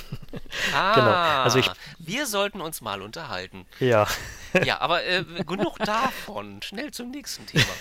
ähm, wo möchtest du denn, wo möchtest du denn mit deiner Musik eigentlich hin? Also gibt es irgendwo ein Ziel, wo du sagst, das würde ich gern irgendwo auftreten oder irgendwie eine eigene Platte haben, die man veröffentlicht, wo dein Name drauf steht, mit viel Bling Bling oder so? Oder einfach nur so ein, so ein persönliches Ziel, äh, mhm. mal einfach irgendwen zu kennen, kennenzulernen oder mit irgendwem was zusammenzumachen? Was davon ist es? Also doch so einen großen Meilenstein habe ich doch schon erreicht. Also dass zum Beispiel, dass meine Musik in einem Kino läuft. Also ich hatte eben vor mhm. zwei Jahren, nee, das ist ja schon vor drei Jahren, 2018, ähm, hatte ich für, für, einen, für meinen ersten kommerziellen Film eben die Filmmusik gemacht und da war die Premiere in München gewesen. Und äh, das war schon da, da habe ich so, als ich die, meine Musik im Kino gehört habe, das war schon so Gänsehaut und da habe ich gesagt, ja, das genau deswegen hast du die, hast du dich da monatelang hingesetzt, so für, für diesen Gänsehautmoment, dass du in dem Kino ja. da auf großer Leinwand die Musik hören kannst. Also das wäre da auch das, was, was ich mir dann auch so für die nächsten Jahre wünschen würde, dass das dann sich auch häuft. Also weil das ist, also wie gesagt, ich bin ein großer Kinofan und ähm, und, und, und, ich vermisse das gerade sehr, nicht ins Kino zu können, weil, weil das ist doch gerade für mich auch sehr viel Inspiration ähm, die man da aufsaugen kann in so, einem, in so einem wirklich dunklen Raum, wo man sich wirklich nur auf einen Film konzentriert, kein Smartphone, kein WhatsApp oder irgendwas, was einem ablenkt, sondern man hat wirklich dieses Kino. Äh, und, äh, und, da, und da möchte ich wieder mehr für leben. Also dann auch mit, diver also mit diversen Projekten dann auch im Kino dann zu hören sein. So, das wäre das wäre schon cool, wenn das dann in den nächsten Jahren so darauf hinarbeitet. Ich habe einen kleinen Tipp und zwar, ähm, es gibt einen Deutschen, der gerade die Rechte an Captain Future hat. Und wer Captain Future kennt, weiß, dass auch Trance-Musik da verwendet worden ist von Phil Daubner oder wie der heißt. Mhm. Ähm, und das würde genau in das passen, was du ja ohnehin machst. Ähm, vielleicht, weiß ich nicht, ergibt sich da ja was. Das, ich kann mir das gut vorstellen, aber anderes Thema. Ähm, von einem Sternenkapitän zu den nächsten. Star Trek und die Musik. Ähm, was macht für dich einen guten Star Trek-Soundtrack aus? Also was muss da drin sein? Ähm, na, ich würde das erstmal so auf, auf, auf die, so eine typische Intro-Musik von Star Trek eingehen wollen. Ähm, mhm. Da, da gibt es aus meiner Sicht irgendwie so, ähm, so, so, so drei Merkmale. Ne? Also einmal hast Der Enterprise das Enterprise-Team. genau, das ist das ist super. nee, ich, ich, also ähm, ich würde das also das typische, also ein typischer ähm, typisches ähm, Star Trek Intro hat für mich erstmal so, so, einen, so einen sphärischen Eingang, ne? Also was, was das zeigt, was eben so eine gewisse Weite präsentiert, vielleicht auch eine, so eine gewisse Stille symbolisiert, ne? Und dann eben mit so einer optimistischen Melodie, die, die einfach sagt, komm, wir, wir sind hier in einem Raumschiff, wir, wir bereisen das All, wir, wir lernen neue Zivilisationen kennen. Ähm, äh, und das äh, als, als Mannschaft, so äh, dieser Teamgeist, also dieser Aufbruch, dieses positive Denken. und ja, was letztlich endlich in so eine Aufbruchstimmung mündet. Also das ist für mich so, so eine typische Star Trek-Musik. Was auch äh, gerade, wenn du jetzt ähm, speziell die, äh, den Soundtrack an sich betrachtest, dann arbeitet ja auch Star Trek viel mit Leitmotiven. Ne? Also auch immer die tauchen gewisse Melodien auf, um äh, zum Beispiel so einen gewissen Ankerpunkt zu bilden oder mhm. ähm, äh, eine, eine, eine, Person oder eine, einen Ort oder eine Situation eben zu, zu kennzeichnen, ne? dass du dich dann auch, selbst wenn du nur die Musik hörst, du dich wieder daran erinnerst, an, an diese spezielle Filmszene. Und äh, das denke denk ich, ist auch was für mich Star Trek auszeichnet, dass auch gewisse Melodien wieder auftauchen, um so vielleicht auch so einen gewissen Nostal Nostalgie-Moment zu erzeugen. Ähm, das, das ist, hat für mich äh, so ein typischer Star Trek Soundtrack. Also eben diese, diese Grund, diese positive Ausrichtung, ne, die, die, die einfach ähm, auch, auch die, die Essenz von Star Trek wiedergibt. Also ähm, genau. Hast du da ein Beispiel von einem Soundtrack, der das besonders gut geschafft hat? Sei es jetzt Film oder Serie? Ähm, oder einer, der es gar nicht oder voll ins Klo gegriffen haben? ich, ich, ich kann eigentlich so grundsätzlich da nichts kritisieren, weil Star Trek hat für mich eigentlich immer sehr gute Komponisten mhm. an Bord. Also ähm, was man ja auch zum Beispiel ähm, in, den, in, den, Serien sieht, äh, da, da, wurden die, die Komponisten auch irgendwie, also nicht ausgetauscht im negativen Sinne, sondern die haben sich abgewechselt. Dadurch gab es da auch so eine, auch eine ganz tolle Diversität und auch vielleicht so, auch so einen gesunden Wettbewerb. Ähm, anders wie es jetzt zum Beispiel bei Discovery ist, da haben wir einen Hauskomponisten quasi, der alles durchkomponiert. Das war mhm. zum Beispiel, als ich, ich, ich hatte auch neulich wieder äh, End gesehen, äh, da war ja äh, fast in jeder Episode ein neuer Filmkomponist. Äh, also, oder eben, es gibt ja so eine, vielleicht so eine Filmkomponisten-Crew, die sich immer wieder abwechseln. Und das finde ich eigentlich, mhm. finde ich gut und dadurch hast du auch eine gewisse Qualität. Ne? Und, äh, und ich habe jetzt auch kein Beispiel, wo ich sagen würde, da, da haben die komplett äh, ins Klo gegriffen. So, da, da bin ich eigentlich immer von Star Trek, was Musik angeht, doch eigentlich immer äh, sehr begeistert. Es sei denn, ihr habt da vielleicht ein Beispiel. Dann, äh. nee, also es gibt ein Theme, was mhm. mich immer durch die Star Trek-Geschichte begleitet hat, wo ich mich immer gefreut habe, wenn das aufgetaucht ist, und das ist das ähm, Klingon-Theme. Also immer Danke, wenn die genau, Klingonen irgendwie auftauchen, ist, mhm. denke ich mir so, ja geil. So, genau. Man freut ja. sich schon. Also man, wenn ich das gerade erzähle, bekomme ich Gänsehaut. Ja. Also ja. im das ersten ist, Star Trek-Film. Das ist dieses typische Leitmotiv, ne? Also was, ja, ja. Das, was zum Beispiel auch John Williams äh, ganz oft äh, verwendet, wodurch mhm. du auch, in, auch nicht nur in Star Wars, sondern auch Indiana Jones und E.T. und äh, Jurassic Park, also diese ganzen Melodien, die, die, ein, die so ins Ohr gehen, wo, wo du, die musst du nur hören und du kriegst Gänsehaut. Ne? Also du, ich wollte ja, gerade sagen, ja, Jurassic genau. Park, also ja. abseits von Star Trek, finde mhm. ich, ist Jurassic, der Jurassic Park Soundtrack der beste Soundtrack ever. Also weil er, also das mhm. ist Gänsehaut jedes Mal, wenn ich den höre. Und wenn ich dann den, den Film dazu noch sehe, diese, diese Szene, wo sie da im ersten Jurassic Park, ne, dann bei diesem Brachiosaurus oder was oh, ist das sind, herrlich. Und, die dann im, ja. und dann dieses Willkommen im Jurassic Park, da, da Gänsehaut pur. Also jedes, aber jedes Mal. Mhm. Und ähm, ja, deswegen ist Jurassic Park der Soundtrack einfach so Nummer eins. Also abseits von Star Trek. Und dem, ja, dem kann ich, ich, ich fast schon wieder Gänsehaut, jetzt wo ich ja. Das kann, Entschuldigung. Also, dem kann ich da nichts weiter beifügen. Also ist auch mein Lieblings-Soundtrack. Also ich, ich hatte, ja. hatte, mal so eine Liste erstellt und da ist Jurassic Park mit Abstand äh, Platz 1. Ja. So. Weil er halt so langsam leicht anfängt und mhm. dann immer epochaler wird. Genau, genau du hast eben bei, oh. bei Jurassic Park eben, das, es gibt ja diese, diese, diese ganz unschuldige Piano-Melodie, ja. die, die das so einleitet und dann kommen dann so warme Streicher, so von unten so hochgefühlt so und, und dann geht es in, die, in dieses, äh, in dieses, äh, mit, mit dieses gloriahaft, also mit, mit Hörnern und so in dieses ja. energetische. Und es ist einfach da kriege ich jetzt gerade auch wieder Gänsehaut. Ja, genau. Also, Eben. Äh, also äh, und, und dann verpackt in diese Bilder, ist, ist einfach, weil, weil die, die Saurier, die, die sind ja genau dieses, äh, dieses epische, ne, dieses berühmte ja. epische, dieses glorifizierte, dieses, äh, dieses einfach, du guckst diesen Saurier an und bist einfach von dieser Pracht überwältigt. Ne? Und so ist genau so ist die Musik und es ist eigentlich für mich die perfekte Filmmusik. Mhm. Genau. Ja. Dann können wir hier den Podcast auch Ende beenden, dann wissen wir jetzt alle, worüber wir reden. Nein, genau. Ähm, Jurassic Park kommt wieder auf meine äh, Watchlist. Mhm. Ähm, wird jetzt ist es ganz dringend. ähm, ich weiß gerade nicht, wie wir weitermachen wollen. Äh, ich bin gerade noch. Du hast vergessen, ähm, also gibt es, äh, ganz, Ronald, ganz, ganz, ganz kurz, ja. gibt es irgendwelche Soundtracks, wo du sagst, das ist dein Alltime favorite Also Film-Soundtracks, abseits auch von Star Trek? Weil, ähm, weil, weil, ähm, genau, weil Basti gerade schon Jurassic Park sagte mhm. Ähm, und ich auch an bestimmte Sachen denken muss, wenn ich äh, an Soundtrack denke. Ähm, aber lieber erstmal die Frage. Genau, also wie schon gesagt hat, Jurassic Park ist doch schon ganz eindeutig auf der 1.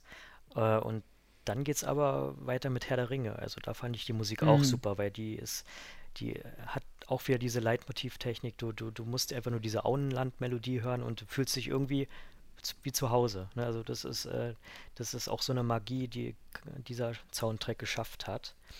Und äh, wenn es jetzt darum geht, so innovative Soundtracks, da bin ich natürlich ein riesengroßer Fan von Inception. Also da die, wie da mit, Sounds und äh, ähm, mit Effekten gespielt wird und da so, da, dadurch ja auch die Thematik des Films repräsentiert wird. Also dieses, dieses, diese verdrehte Welt, äh, die, diese, diese vers verschiedenen Traumebenen, die, das ist genau 1A auch in, äh, was die Musik repräsentiert. Und das deswegen ist es beim ist Inception bei mir auch ganz weit vorne, weil der eben, der ist sehr innovativ. Also da hat der Hans Zimmer eben wirklich äh, auch eines seiner großen Meisterstücke abgeliefert. Ne?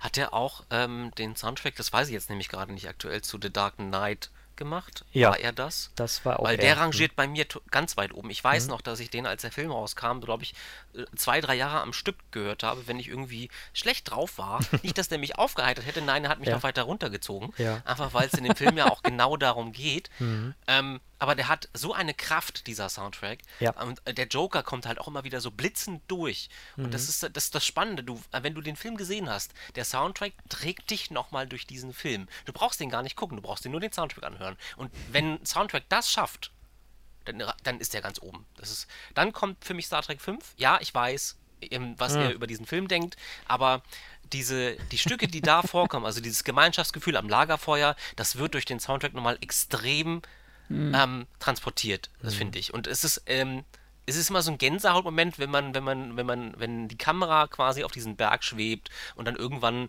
ähm, zu diesem Lagerfeuer kommt und die drei da sitzen und überhaupt gar nicht wissen, was sie miteinander anfangen sollen. Und ähm, diese Verzweiflung wird in diesem Soundtrack vielleicht nicht unbedingt getragen, aber es ist, zeigt halt so ein bisschen, aber zeigt halt so ein bisschen, ja, wir gehören irgendwie zusammen. Und ähm, immer wenn ich das höre, sehe ich die drei am Lagerfeuer. Das ist für mich Star mhm. Trek 5. Mhm. Vergiss mal die, vergiss mal Gott oder die Suche nach Gott, sondern Star Trek 5 ist für mich dieser Moment am Lagerfeuer. Mehr nicht. Ja. Ja. Und genau darauf reduziert sich dieser Soundtrack und das finde ich großartig. Vergiss mal die anderen Stücke, aber genau das macht, das macht das für mich aus. Und ganz natürlich oben, ich bin, da bin ich ganz bei dir, Inception ist natürlich auch ganz weit oben. Also Time ist einer der besten Stücke, die ja. es im Filmmusik, in der Filmmusik gibt. Ja. Ja. Ist einfach so. Point. Punkt. ja. Da Ansonsten natürlich ähm, alles, alles, was irgendwie John Williams gemacht hat für Star Wars. Also da finde ich. Ja. Ähm, ja. Ja, ich, unvergessen. Gibt's da, da irgendein, irgendwas Schlechtes? Also ich finde vor allem die, ähm, das gibt, ich glaube, im, im welchen Teil ist das, diese Asteroids Dingsbums Hand, äh, diese, diese, da, da, da, da, nee, da, nee, ich, ich fange jetzt nicht an zu singen hier. Nein, wir lassen time. das. Wir lassen das. Time. Ich, äh, ich werde ich werd das einfach verlinken. wir machen jetzt hier nicht äh, lustiges äh, Soundtrack-Raten. Aber äh, ja, äh, Jurassic Park, sage ich, John Williams, ähm, wie gesagt, also einer, glaub, einer der, der größten Kom Filmkomponisten. Also der, ja. der, also ich, ich weiß keinen Soundtrack, der, der mir nicht im Ohr ist. Ne? Also der hat, der Weiße Hai ist auch von ihm. Also das ist ja wirklich ein mhm. Paradebeispiel auch für, für, für das Foreshadowing. Also es gibt ja Foreshadowing mhm. im Drehbuch, aber auch in der Musik. Und äh, du musst ja nur dieses Düm, Düm, Düm hören ja. und, und, und du, du, Du, du, du, du, fühl, du, fühlst den Hai schon in deinem Nacken. Ähm, also ähm, das ist wirklich auch, auch, auch, es sind auch nur zwei Töne. Also das ist auch Wahnsinn, wie man auch mit zwei Tönen so einen krassen Spannungsbogen hinbekommt. Also das ist auch, wie gesagt, also für John Williams ist wirklich, äh, glaube ich, weiß nicht, äh, der beste, größte Komponist, dem, dem, ja. den es gibt und bisher gab. Also wirklich ganz, ganz großer Meister, finde ich. Hm. Ja. ja, nee, ansonsten, um zu, auf, zurück zu, auf Star Trek zu kommen, mhm. ich persönlich finde ja, also ich weiß nicht, ob, ob ihr da einen Lieblings-Soundtrack habt äh, zu den Fil von den Filmen generell. Ich finde ja, bei den neueren ist, ähm, also Star Trek 9 ist immer so ein bisschen, geht immer so ein bisschen unter in der Filmwertung, aber der hat einen super schönen äh, Soundtrack. Das stimmt, den höre ich auch wahnsinnig gern. Der ist so, so schön leicht und, und fröhlich. Ähm, ansonsten finde ich halt äh, gerade First, das First, First Contact Soundtrack, ähm, der ist, der geht mir auch immer ans Herz, weil er immer so diese, diese auch mit diese, diese Wehmut und diese, aber auch diese Aufbruchsstimmung, finde ich, mit sich bringt. Mhm. Ja, Ansonsten muss ich leider sagen, dass so manche Episode einen besseren Soundtrack verdient hätte. Wenn wir jetzt von bei, bei, bei TNG sind und, oder, oder bei End, da gibt es Stücke, wo ich echt mich mit Grausen zurückziehe und sage, wenn du die so hörst, ohne die Szene zu sehen, wirkt das ähm, wie Ohrenkrebs teilweise. Also gerade in Kampf, äh, Kampfsituationen ist es manchmal fremdschämig, wenn man die Musik äh, nur ohne, also ohne das Geschehen tatsächlich hört. Finde ich grausam teilweise. Also ich man guckt sich das ja mal manchmal auf YouTube an oder hört sich es viel mehr an mhm. und dann denkt man sich, das, das, das, das war im Hintergrund? Das habe ich gehört? Also dann hast du das so unterschwellig angeklungen. Man muss sich end mal irgendwie ähm, angucken und dann so ein bisschen auf die Musik hören. Und das ist teilweise, ich finde es nicht gut. Also ähm, mhm. ähm, es soll die Szene nur unterstreichen, das merke ich auch, weil ich es nicht, also weil ich mir das nicht, also weil ich mir die Stücke nicht im Ohr behalten habe, sondern wenn ich sie jetzt so losgelöst von der Serie anhöre, finde ich die schlecht. Muss ich ganz ehrlich sagen. Also gerade speziell die Stücke, die, wo, wo Kampf irgendwie eine Rolle spielt. Hm. Abgesehen von Amok Time. Amok Time ist großartig. Grillenzirpen. Ähm, ja. Nee, weil, weil ich überlege ja. gerade, also ich, ich, ich, ich tue mich ja auch immer ja. mega schwer, mhm. ähm, dann, wenn es dann geht, wirklich so den ähm, Soundtrack einer, einer, einer Folge zu bewerten oder wenn es mhm. dann heißt, ja, äh, der, der Soundtrack einer Folge war so schlecht, weil ich nehme den immer nie so prägnant wahr, finde ich. Also das ist. Das liegt vielleicht auch daran, dass sie ganz viel wiederverwurstet haben. Also wenn man sich irgendwie TNG und Voyager anguckt, dann haben sie da ganz viele Stücke einfach wieder verwurstet. Das merkst du gar nicht, weil, natürlich äh, weil sie im Hintergrund irgendwo eine Rolle spielen und dann nicht auch nicht so vorderschwellig auftreten. Vielleicht liegt es einfach daran. Aber ähm, vielleicht sollten wir einfach auf die Stücke zu sprechen kommen, die jetzt eher also die nicht schlecht sind, sondern die wirklich eine prominente Rolle in den Folgen auch spielen. Wir haben gerade Amok Time genannt. Das ist das prägnanteste, ähm, die prägnanteste Kampfmusik, die Star Trek, wir haben, wir, ich habe es gerade kurz anerwähnt. Ähm, ja. Das ist die prägnanteste Kampfmusik, die, ja. Star Trek zu bieten hat. Also wenn man was, wenn man solch, solche Formen von Musik aus Star Trek kennt, dann ist es Amok Time. Ja, also das äh, ist ja diese prägnante Melodie, ne? Also das äh, was ja auch im Ohr bleibt, was die Leute verbinden mit dieser Kampfszene, das äh, ist wirklich äh, ganz äh, gut gemacht, finde ich. Also das äh, ist, äh, die Melodie hört sich ja auch schon an sich an wie so eine Alarmsirene, ne? also so död, död, ja, död, ja, ja. död, hat diesen auch diesen Takt, das äh, ist einfach 100% auf die Emotionen der Szene ausgelegt. Und das merkt du hast, man die, du hast, du hast doch gerade von Foreshadowing gesprochen. Genau. Das machen die doch in dem in, in Amok Time auch mit diesen, mit diesen dumpfen Bässen, die am Anfang eine Rolle spielen. Genau, also das, oder mittendrin so, auch, um so, das wieder runterzukochen. So Foreshadowing machst du eben äh, mit, mit, mit tieferen Instrumenten, also oder mit langgezogenen Tönen. Die, die hörst du vielleicht gar nicht so raus, aber du spürst einfach, da, da gibt es eine Verbindung, da gibt es so, so eine gewisse Vorbereitung. So, ne? Und klar, und dann wird es dann, das ist ja, also die Musik ist ja wie eine Szene ja auch aufgebaut. Es gibt so einen Spannungsbogen und natürlich so ein Outro. Ähm, und das hört man da sehr gut raus. Ja. Einer der. Basti? Entschuldige. Ich sehe dich, ich seh dich gerade sprechen und dachte mir so, oh. Ich, ich habe tief eingeatmet. Ich ja. wollte etwas. Nein, ich wollte nur fragen, ob, ähm, bevor wir das jetzt einfach alles durchgehen, ob hm. ihr denn ähm, für euch so den Star Trek äh, Sound oder, oder Musikmoment habt. Also jetzt abgesehen vom Soundtrack, sondern vielleicht wie, wirklich auch hier ähm, Lieder oder ja, Musik Momente, die euch besonders im Gedächtnis geblieben sind? Ähm, also ein Titel, bei dem ich immer wirklich Pippi in die Augen bekomme, ist The Inner Light. Oh ja. Weil der natürlich nicht Mhm. fehlen darf, wenn man irgendwelche ähm, so, so Musiksammlungen Star Trek-mäßig irgendwie hört. Der sorgt immer dafür, dass man emotion so eine emotionale Achterbahn fährt. Auf der einen Seite hast du dieses durchaus hebende Element, weil du natürlich ähm, sofort an diese Story denken musst, wo Picard dieses Leben nachspielt, aber andererseits auch von wegen, naja, die sind jetzt nicht mehr da, also die gibt's nicht mehr. Und das ist etwas, was sich dann sofort wieder runterzieht. Und deswegen ist das äh, für mich so eines der emotionalsten Stücke, die es gibt. Es ist auch eine, eine wunderbare Melodie, so, also die, die, die, ähm, die einen auch so, auch unabhängig von, von dem Kontext auch sehr berührt. Ne? Also es ist wirklich eine ganz, Ja. ganz schöne Melodie. Äh, Und die ja auch äh, dann, ich sag mal, zweites Leben Teil 2, wo Picard seine Freundin da kennenlernt, die Astrophysikerin.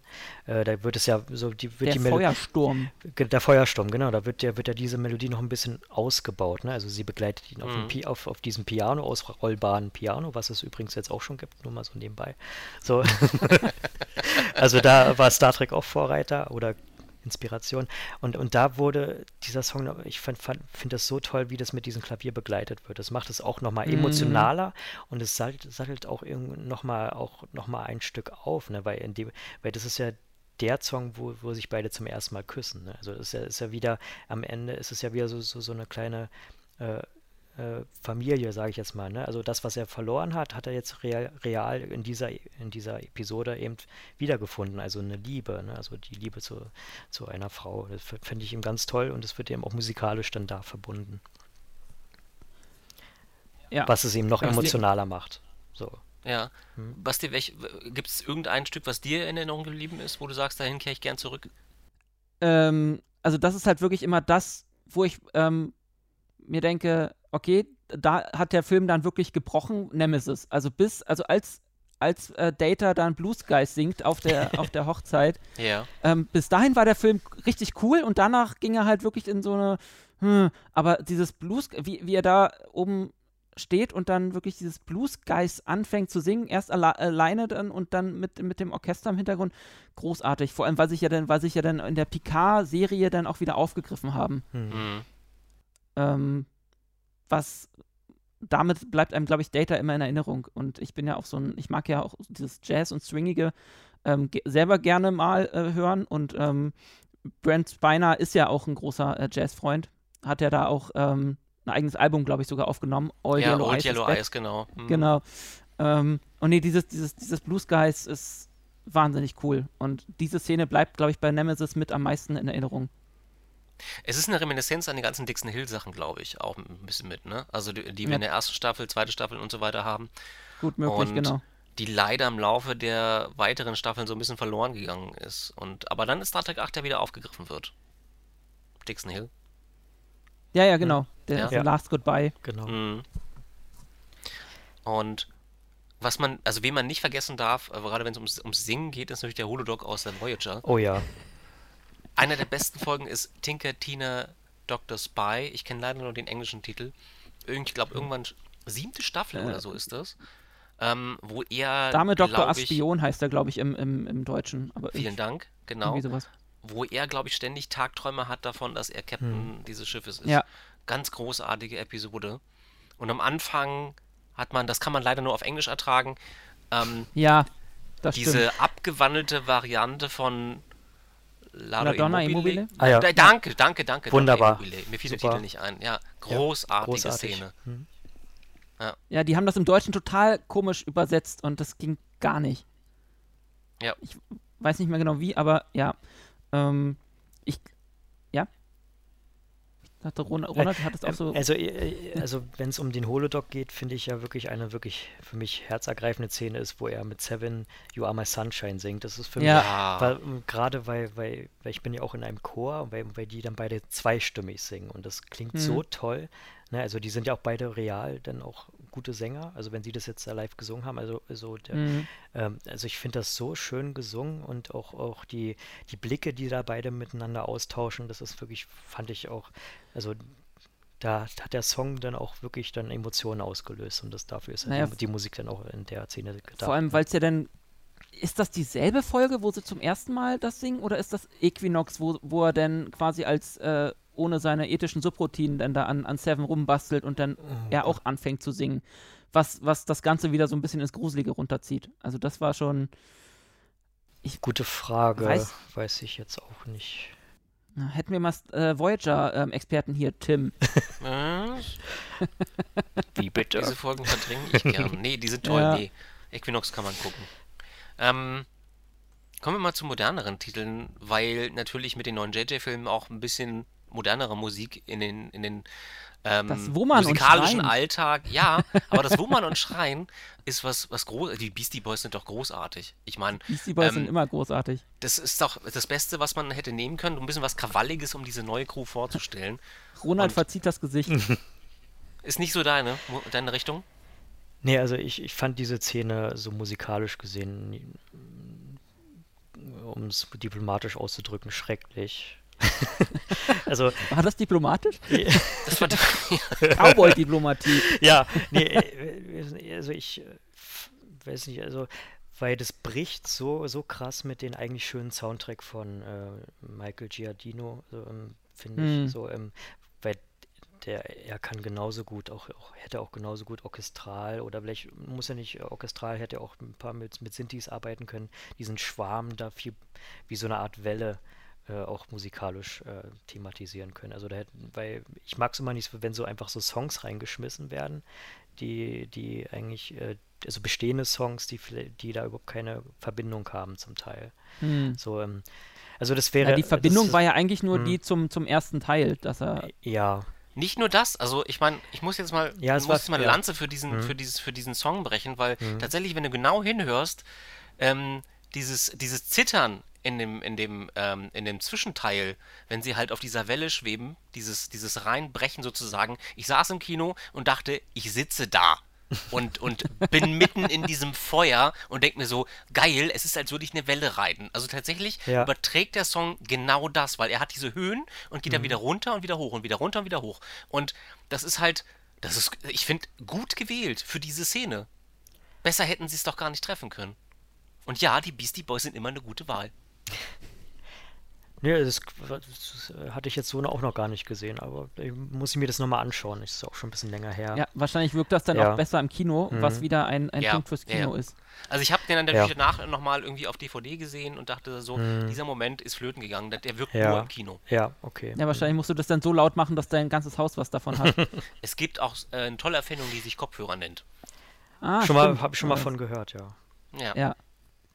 Ähm, ja, an, ansonsten, ähm, du hast vorhin die, die, die, die, ähm, na, die ähm, Lagerfeuerszene aus Star Trek 5 erwähnt. ja. Ich meine, wo, also ich meine, wenn du auf mit, mit, mit, mit zwei, mindestens ein, zwei anderen Star Trek-Fans zusammen bist und einer fängt Row, Row, Row Your Boat an, ich meine, dann wissen alle, was Dann gemeint ist alles und verloren und alles- den Abend kannst du quasi abschaffen. Also ich meine, Ja. dann, äh, ist, äh, dann hört das nicht mehr auf. ja. vor allem, das, genau das, also da, da gab es ja schon so viele Anspielungen, die es auch in anderen Serien, die irgendwie, die es darauf geschafft haben. Ich glaube, bei Stargate haben sie es dann auch mal ähm, persifliert. Oder nur gemeint, ich fange jetzt hier nicht an, Row, Row, Row Your Boat zu singen. Ähm, also das ist, ist einfach eine legendäre Szene, die halt auch wirklich diese, diese, diese Freundschaft von den drei ähm, verdammt gut rüberbringt. Ja, also das Ja, fa- fand ja. ich eine sehr herzliche Szene. Auch, auch die, Ja. ne, da, da, man spürt da wieder dir dieses Neckische auch von McCoy, ne, aber irgendwie auch auf, auf der anderen Seite auch wieder dieses, ja, die, die mögen sich einfach, ne, du, du, du- du spürst das einfach. Das ist so eine kleine Familie, so ein geschlossener Kreis. Also Ja, ganz tolle Und vor allem Szene. dann, dann Spock, Spock dann äh, auf der vulkanischen Harfe. Ja. ja. Sehr cool. Gibt es dem noch was hinzuzufügen? Habt ihr noch besondere Momente? Start, äh, Musikmuse Musikmomente. Ne, ich, äh, Basti, ich hatte ja mal gesagt, was so mein Lieblings-Soundtrack im Allgemeinen ist. Ne? Also das ist ja mein, da ist ja mein Favorit der, der sechste Teil. Also Genau. ähm, ähm, weil der so, ähm, ähm, man nennt es ja auch, ähm, also es gibt ja verschiedene ähm, Filmmusiktechniken, wie man eben Filmmusik schreiben Genau. kann. Ne? Man kann sich an so einer Art Leitmotiven orientieren. Man kann sich eben so wie Hans Zimmer das gerne macht, so in, äh, an einer Muttechnik, also dass man einfach Stimmungen und Spannungen erzeugt.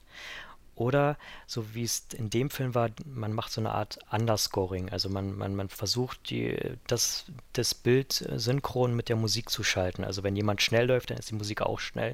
Wenn da jemand anhält, dann macht die Musik auch eine Pause. Das nennt man eben Underscoring.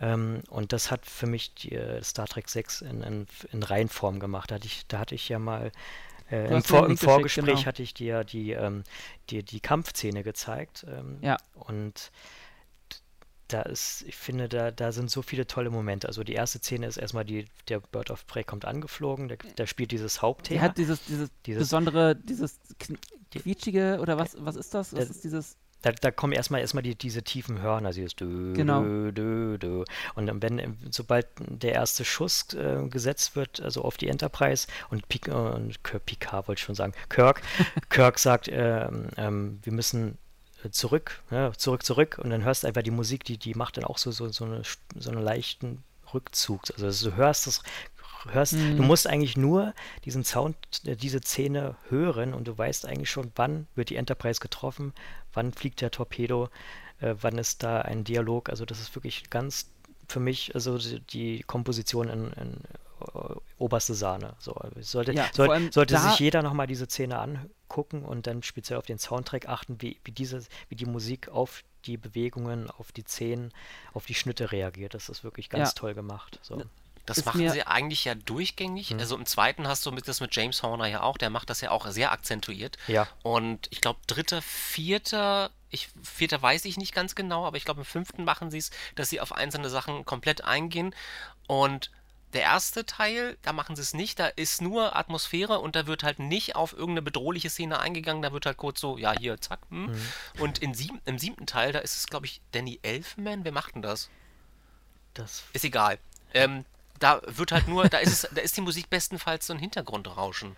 Also da finde ich nicht, Dennis dass McCarthy. Haben, irgendwie... Dennis McCarthy. Ah, Dennis McCarthy, Entschuldigung, mhm. nicht Danny Elfman. Danny Elfman war die Spider-Man-Soundtracks. Ähm, ähm, Dennis McCarthy hat halt ähm, einen sehr guten Soundtrack geschaffen, durchaus, aber ähm, ich kann mich halt nicht an Stücke erinnern, die irgendwelche Szenen, wie zum Beispiel Schlacht gegen die Klingonen, da besonders mhm. hervorgehoben hätten. Mhm. Ja. Also bei, bei Star Trek 6, weil du es gerade, um da nochmal zurück, äh, drauf zurückzukommen, fand ich vor allem krass auch deren, oder richtig cool, diesen, diese, nicht nur den Soundtrack, sondern ähm, halt auch dies, das Zusammenspiel mit den Soundeffekten. Also weil. Richtig. Hm. Da dieses, dieses wenn, wenn, wenn Chang sich da in die Kommunikation einschaltet, ein, dieses, die Aktivieren von diesem, ähm, von diesem Sprechkanal, der, der ja. ist so, der geht schon ins ähm, Horror, finde ich, äh, mit rein. Ja, das, das stimmt. Ganz genau, du hast eben da, sobald er sich einklingt, dann bricht die Musik ab und hast du so, so, so, ja. so Streicher in so einer ganz ekligen Höhe und so quietschig, genau. dass du, du denkst, jetzt kommt irgendwie hier, hier Mike Myers rein, um hier so irgendwie so, irgendwie so, ein, so Massenmörder und das, das, das, das, ist einfach super gemacht. So. Also ich finde, also man muss sich wirklich nochmal diese Kampfszene angucken, wie viele musikalische Elemente da vertreten sind. Also du hast eben, ja. du hast eben dieses Underscoring, also diese synchrone Musik, aber eben auch das, diese Leitmotive, also wenn dieser Bird of Prey dann da lang an der Kamera vorbeifliegt, ja. hast du dieses Thema, so dö, dö, dö, dö. Also dieses, dieses typische, was auch immer, immer irgendwie auftaucht, wenn die Klingonen kommen. Äh, und das, äh, wie gesagt, also mein Lieblings-Soundtrack, weil der einfach äh, eine perfekte Mischung ist, so aus Leitmotiv mhm. und dieses Underscoring. Ja, also ja. alle da draußen Star Trek 6 nochmal noch mal gucken. Ja. Ich meine, der ist sowieso ähm, alle paar Monate eigentlich mal fällig. Also auf jeden Fall müsst ihr dann halt ein bisschen mehr auf die Musik achten. Tim, ja. hast du noch was hinzuzufügen? Nö, ich glaube, wir haben jetzt alles soweit abgehandelt. Ähm, und ich würde vielleicht nochmal darauf zu sprechen kommen, wo, Ronald, kann man dich denn finden? Also, wenn man Musik von dir sucht, wo wird man fündig? Ähm, erstmal auf meiner Webseite ronaldk.de also Ronald K.A.H. Äh, oder eben einfach nach GEMA-freier Musik suchen. Ähm, da gibt's nur dich. Gibt's nur mich, natürlich. nee, muss man, bin, bin noch nicht sogar auf der ersten Seite, aber man muss einfach gucken. Genau. Oder eben allgemein nach Filmmusik, äh, Techniken, so, also nach meinen Blogartikeln suchen, alles was mit Filmmusik zu tun hat. Ähm, da kann man mich auch finden. Oder eben auch auf Soundcloud. Ähm, oder ähm, bei Oderion. Soundtrack. Hast genau, du nicht oder, einen, also ja. YouTube-Kanal, den du noch bedienst, oder ist der mittlerweile Essig? Ähm, Der ist mehr so, ja, der liegt still. Ja, da wird vielleicht mal so alle halbes Jahr mal was hochgeladen. Also das ist eben Ah, auch gar okay. nicht mein Hauptkanal, weil mein wirklicher Hauptkanal ist meine Website. Ne? Da kommen äh, über diverse Suchanfragen, da kommt, kommen, kommt da mein, meine, kommen meine Leute, die, also die Leute, die meine Musik hören, ähm, da zuerst auf mich zu. Also man wird Vor auf jeden Fall bei Soundcloud fündig, denke ich mal. Das ist auf so die jeden Fall. Hauptquelle, oder? Genau, Ja. da, da, okay. da findet man auch alle aktuellen Lieder. Das, das mache ich dann synchron, also da, so, was ich auf dem, die Webseite lade, kommt auch auf Soundcloud. Und nochmal, um auf deinen Blog nochmal zu sprechen zu kommen, wer jetzt noch Bock hat, noch mehr über Star Trek Soundtracks zu lesen, ähm, ich, ähm, mir wurde zugetragen, Ronald hat da auch mal ähm, einen ganzen Beitrag auf seinem Blog veröffentlicht. Genau, den kann man sich gerne mal Den- durchlesen. Äh, genau, rund um äh, Star Trek Soundtracks Hm. und äh, da kommen auch so lustige Wörter vor wie diegetischer Ton. Genau, und empfiehlt sich Ja, auf jeden wenn- Fall mal zu lesen. Wer, wer wissen möchte, was das ist, der muss da jetzt halt lesen, weil ich habe es auch nicht ganz verstanden. Egal. ähm, aber deswegen haben wir uns ja heute auch Ronald eingeladen als äh, Musikexperten. Genau. Genau. Tim, Hm? Basti? wir haben unsere zwei Stunden wieder geknackt.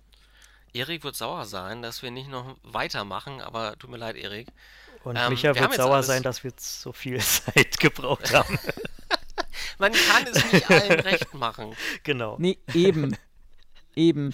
Ähm, auf jeden Fall hat es mir verdammt viel Spaß gemacht, Ja. auch mal mit äh, dir zu sprechen, Ronald. Ja, hat mir auch sehr viel Spaß gemacht. Beziehungsweise hat ja heute auch mal der, der Tim sehr viel erzählt, was ich auch schön finde. Da musste ich nicht so viel quasseln. Es tut mir leid. Nein, nein, es ist schön, dass, dass ihr beide ähm, dabei wart und äh, das können wir gerne wiederholen. Ähm, mal gucken, im nächsten Monat, das ist dann schon der April, da haben wir dann auch unseren ersten Geburtstag schon, Tim. Ui. Wie alt werden Ja. wir denn? Na, äh, eins. Oh Gott. Erster Geburtstag. Es Ist das schon so weit? Er, unser erstes Podcast-Jahr ist dann schon rum. Ähm, mal gucken, ich muss mir noch mal genau das Datum des Geburtstags raussuchen, ob wir da was machen. Ansonsten habe ich schon einen geheimen Gast angefragt, der kann aber erst Ende April. Ähm, mal gucken, ob wir in der Zwischenzeit halt noch einen äh, Geburtstagspodcast raushauen oder nicht. Das muss ich mal mit äh, Tim bereden, denn ich muss ja auch noch ähm, dieses ominöse 1701-Projekt ähm, fertig schneiden, Ja. produzieren und drehen.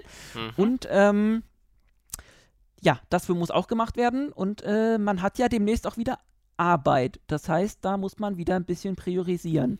Ihr lieben Leute, Basti ist zur Landratte geworden. Ich äh, werde, bin jetzt zur Landratte ab 1. April komplett offiziell dann äh, geworden sein werden. Ähm, Super. Heißt für euch mehr Podcasts. Ja, wie wir, wie wir, äh, genau. Mehr Podcasts und äh, mehr lustige Projekte und ähm, Schlafen wird überbewertet. Ähm, aber bevor wir jetzt hier wieder, bevor wir jetzt wieder, wieder äh, zu viel quatschen und der Micha mich gleich nochmal anruft dann, ähm, ähm, kommen wir langsam mal zum Ende. Ähm, wie gesagt, ähm, lieber Ronald, vielen Dank, ähm, dass du diesmal dabei warst. Ähm, danke, Tim. Gern. Und lieber Ronald, du hast mir ähm, gesagt, wir dürfen nach dem Abspann nochmal einen, einen Track von dir spielen. Ja. Äh, welchen? Diese ich hatte mir ähm, vorhin Bose Worlds rausgesucht, ja, den ich äh, super schön Mhm, fand, ähm, der ähm, eigentlich schon sieben Jahre alt ist, den ich aber vorhin Ja. erst gefunden habe. ja, doch, damit Das- kann man den, den Podcast beenden. Das ist was Entspannendes. Möchtest du noch mal kurz was zu dem Titel sagen, bevor wir hier aus dem Podcast rausgehen? Ähm, ein sehr alter Song, ein Gitarrenstück, das äh, eigentlich mehr eine Improvisation ist und äh, Entspannung vermittelt. Ja, Entspannung ist gut, denn wir haben es jetzt auch schon äh, 22 Uhr. Da darf man auch ein bisschen entspannter sein. genau. Ähm, wir wünschen ganz viel Spaß mit dem Track und wir sehen uns, ja, oder hören uns dann Ende, Mitte, irgendwann im April wieder, wann auch immer ihr den Podcast dann hört. Ähm, und bis dahin, auf Wiedersehen. Tschüss. Tschüss.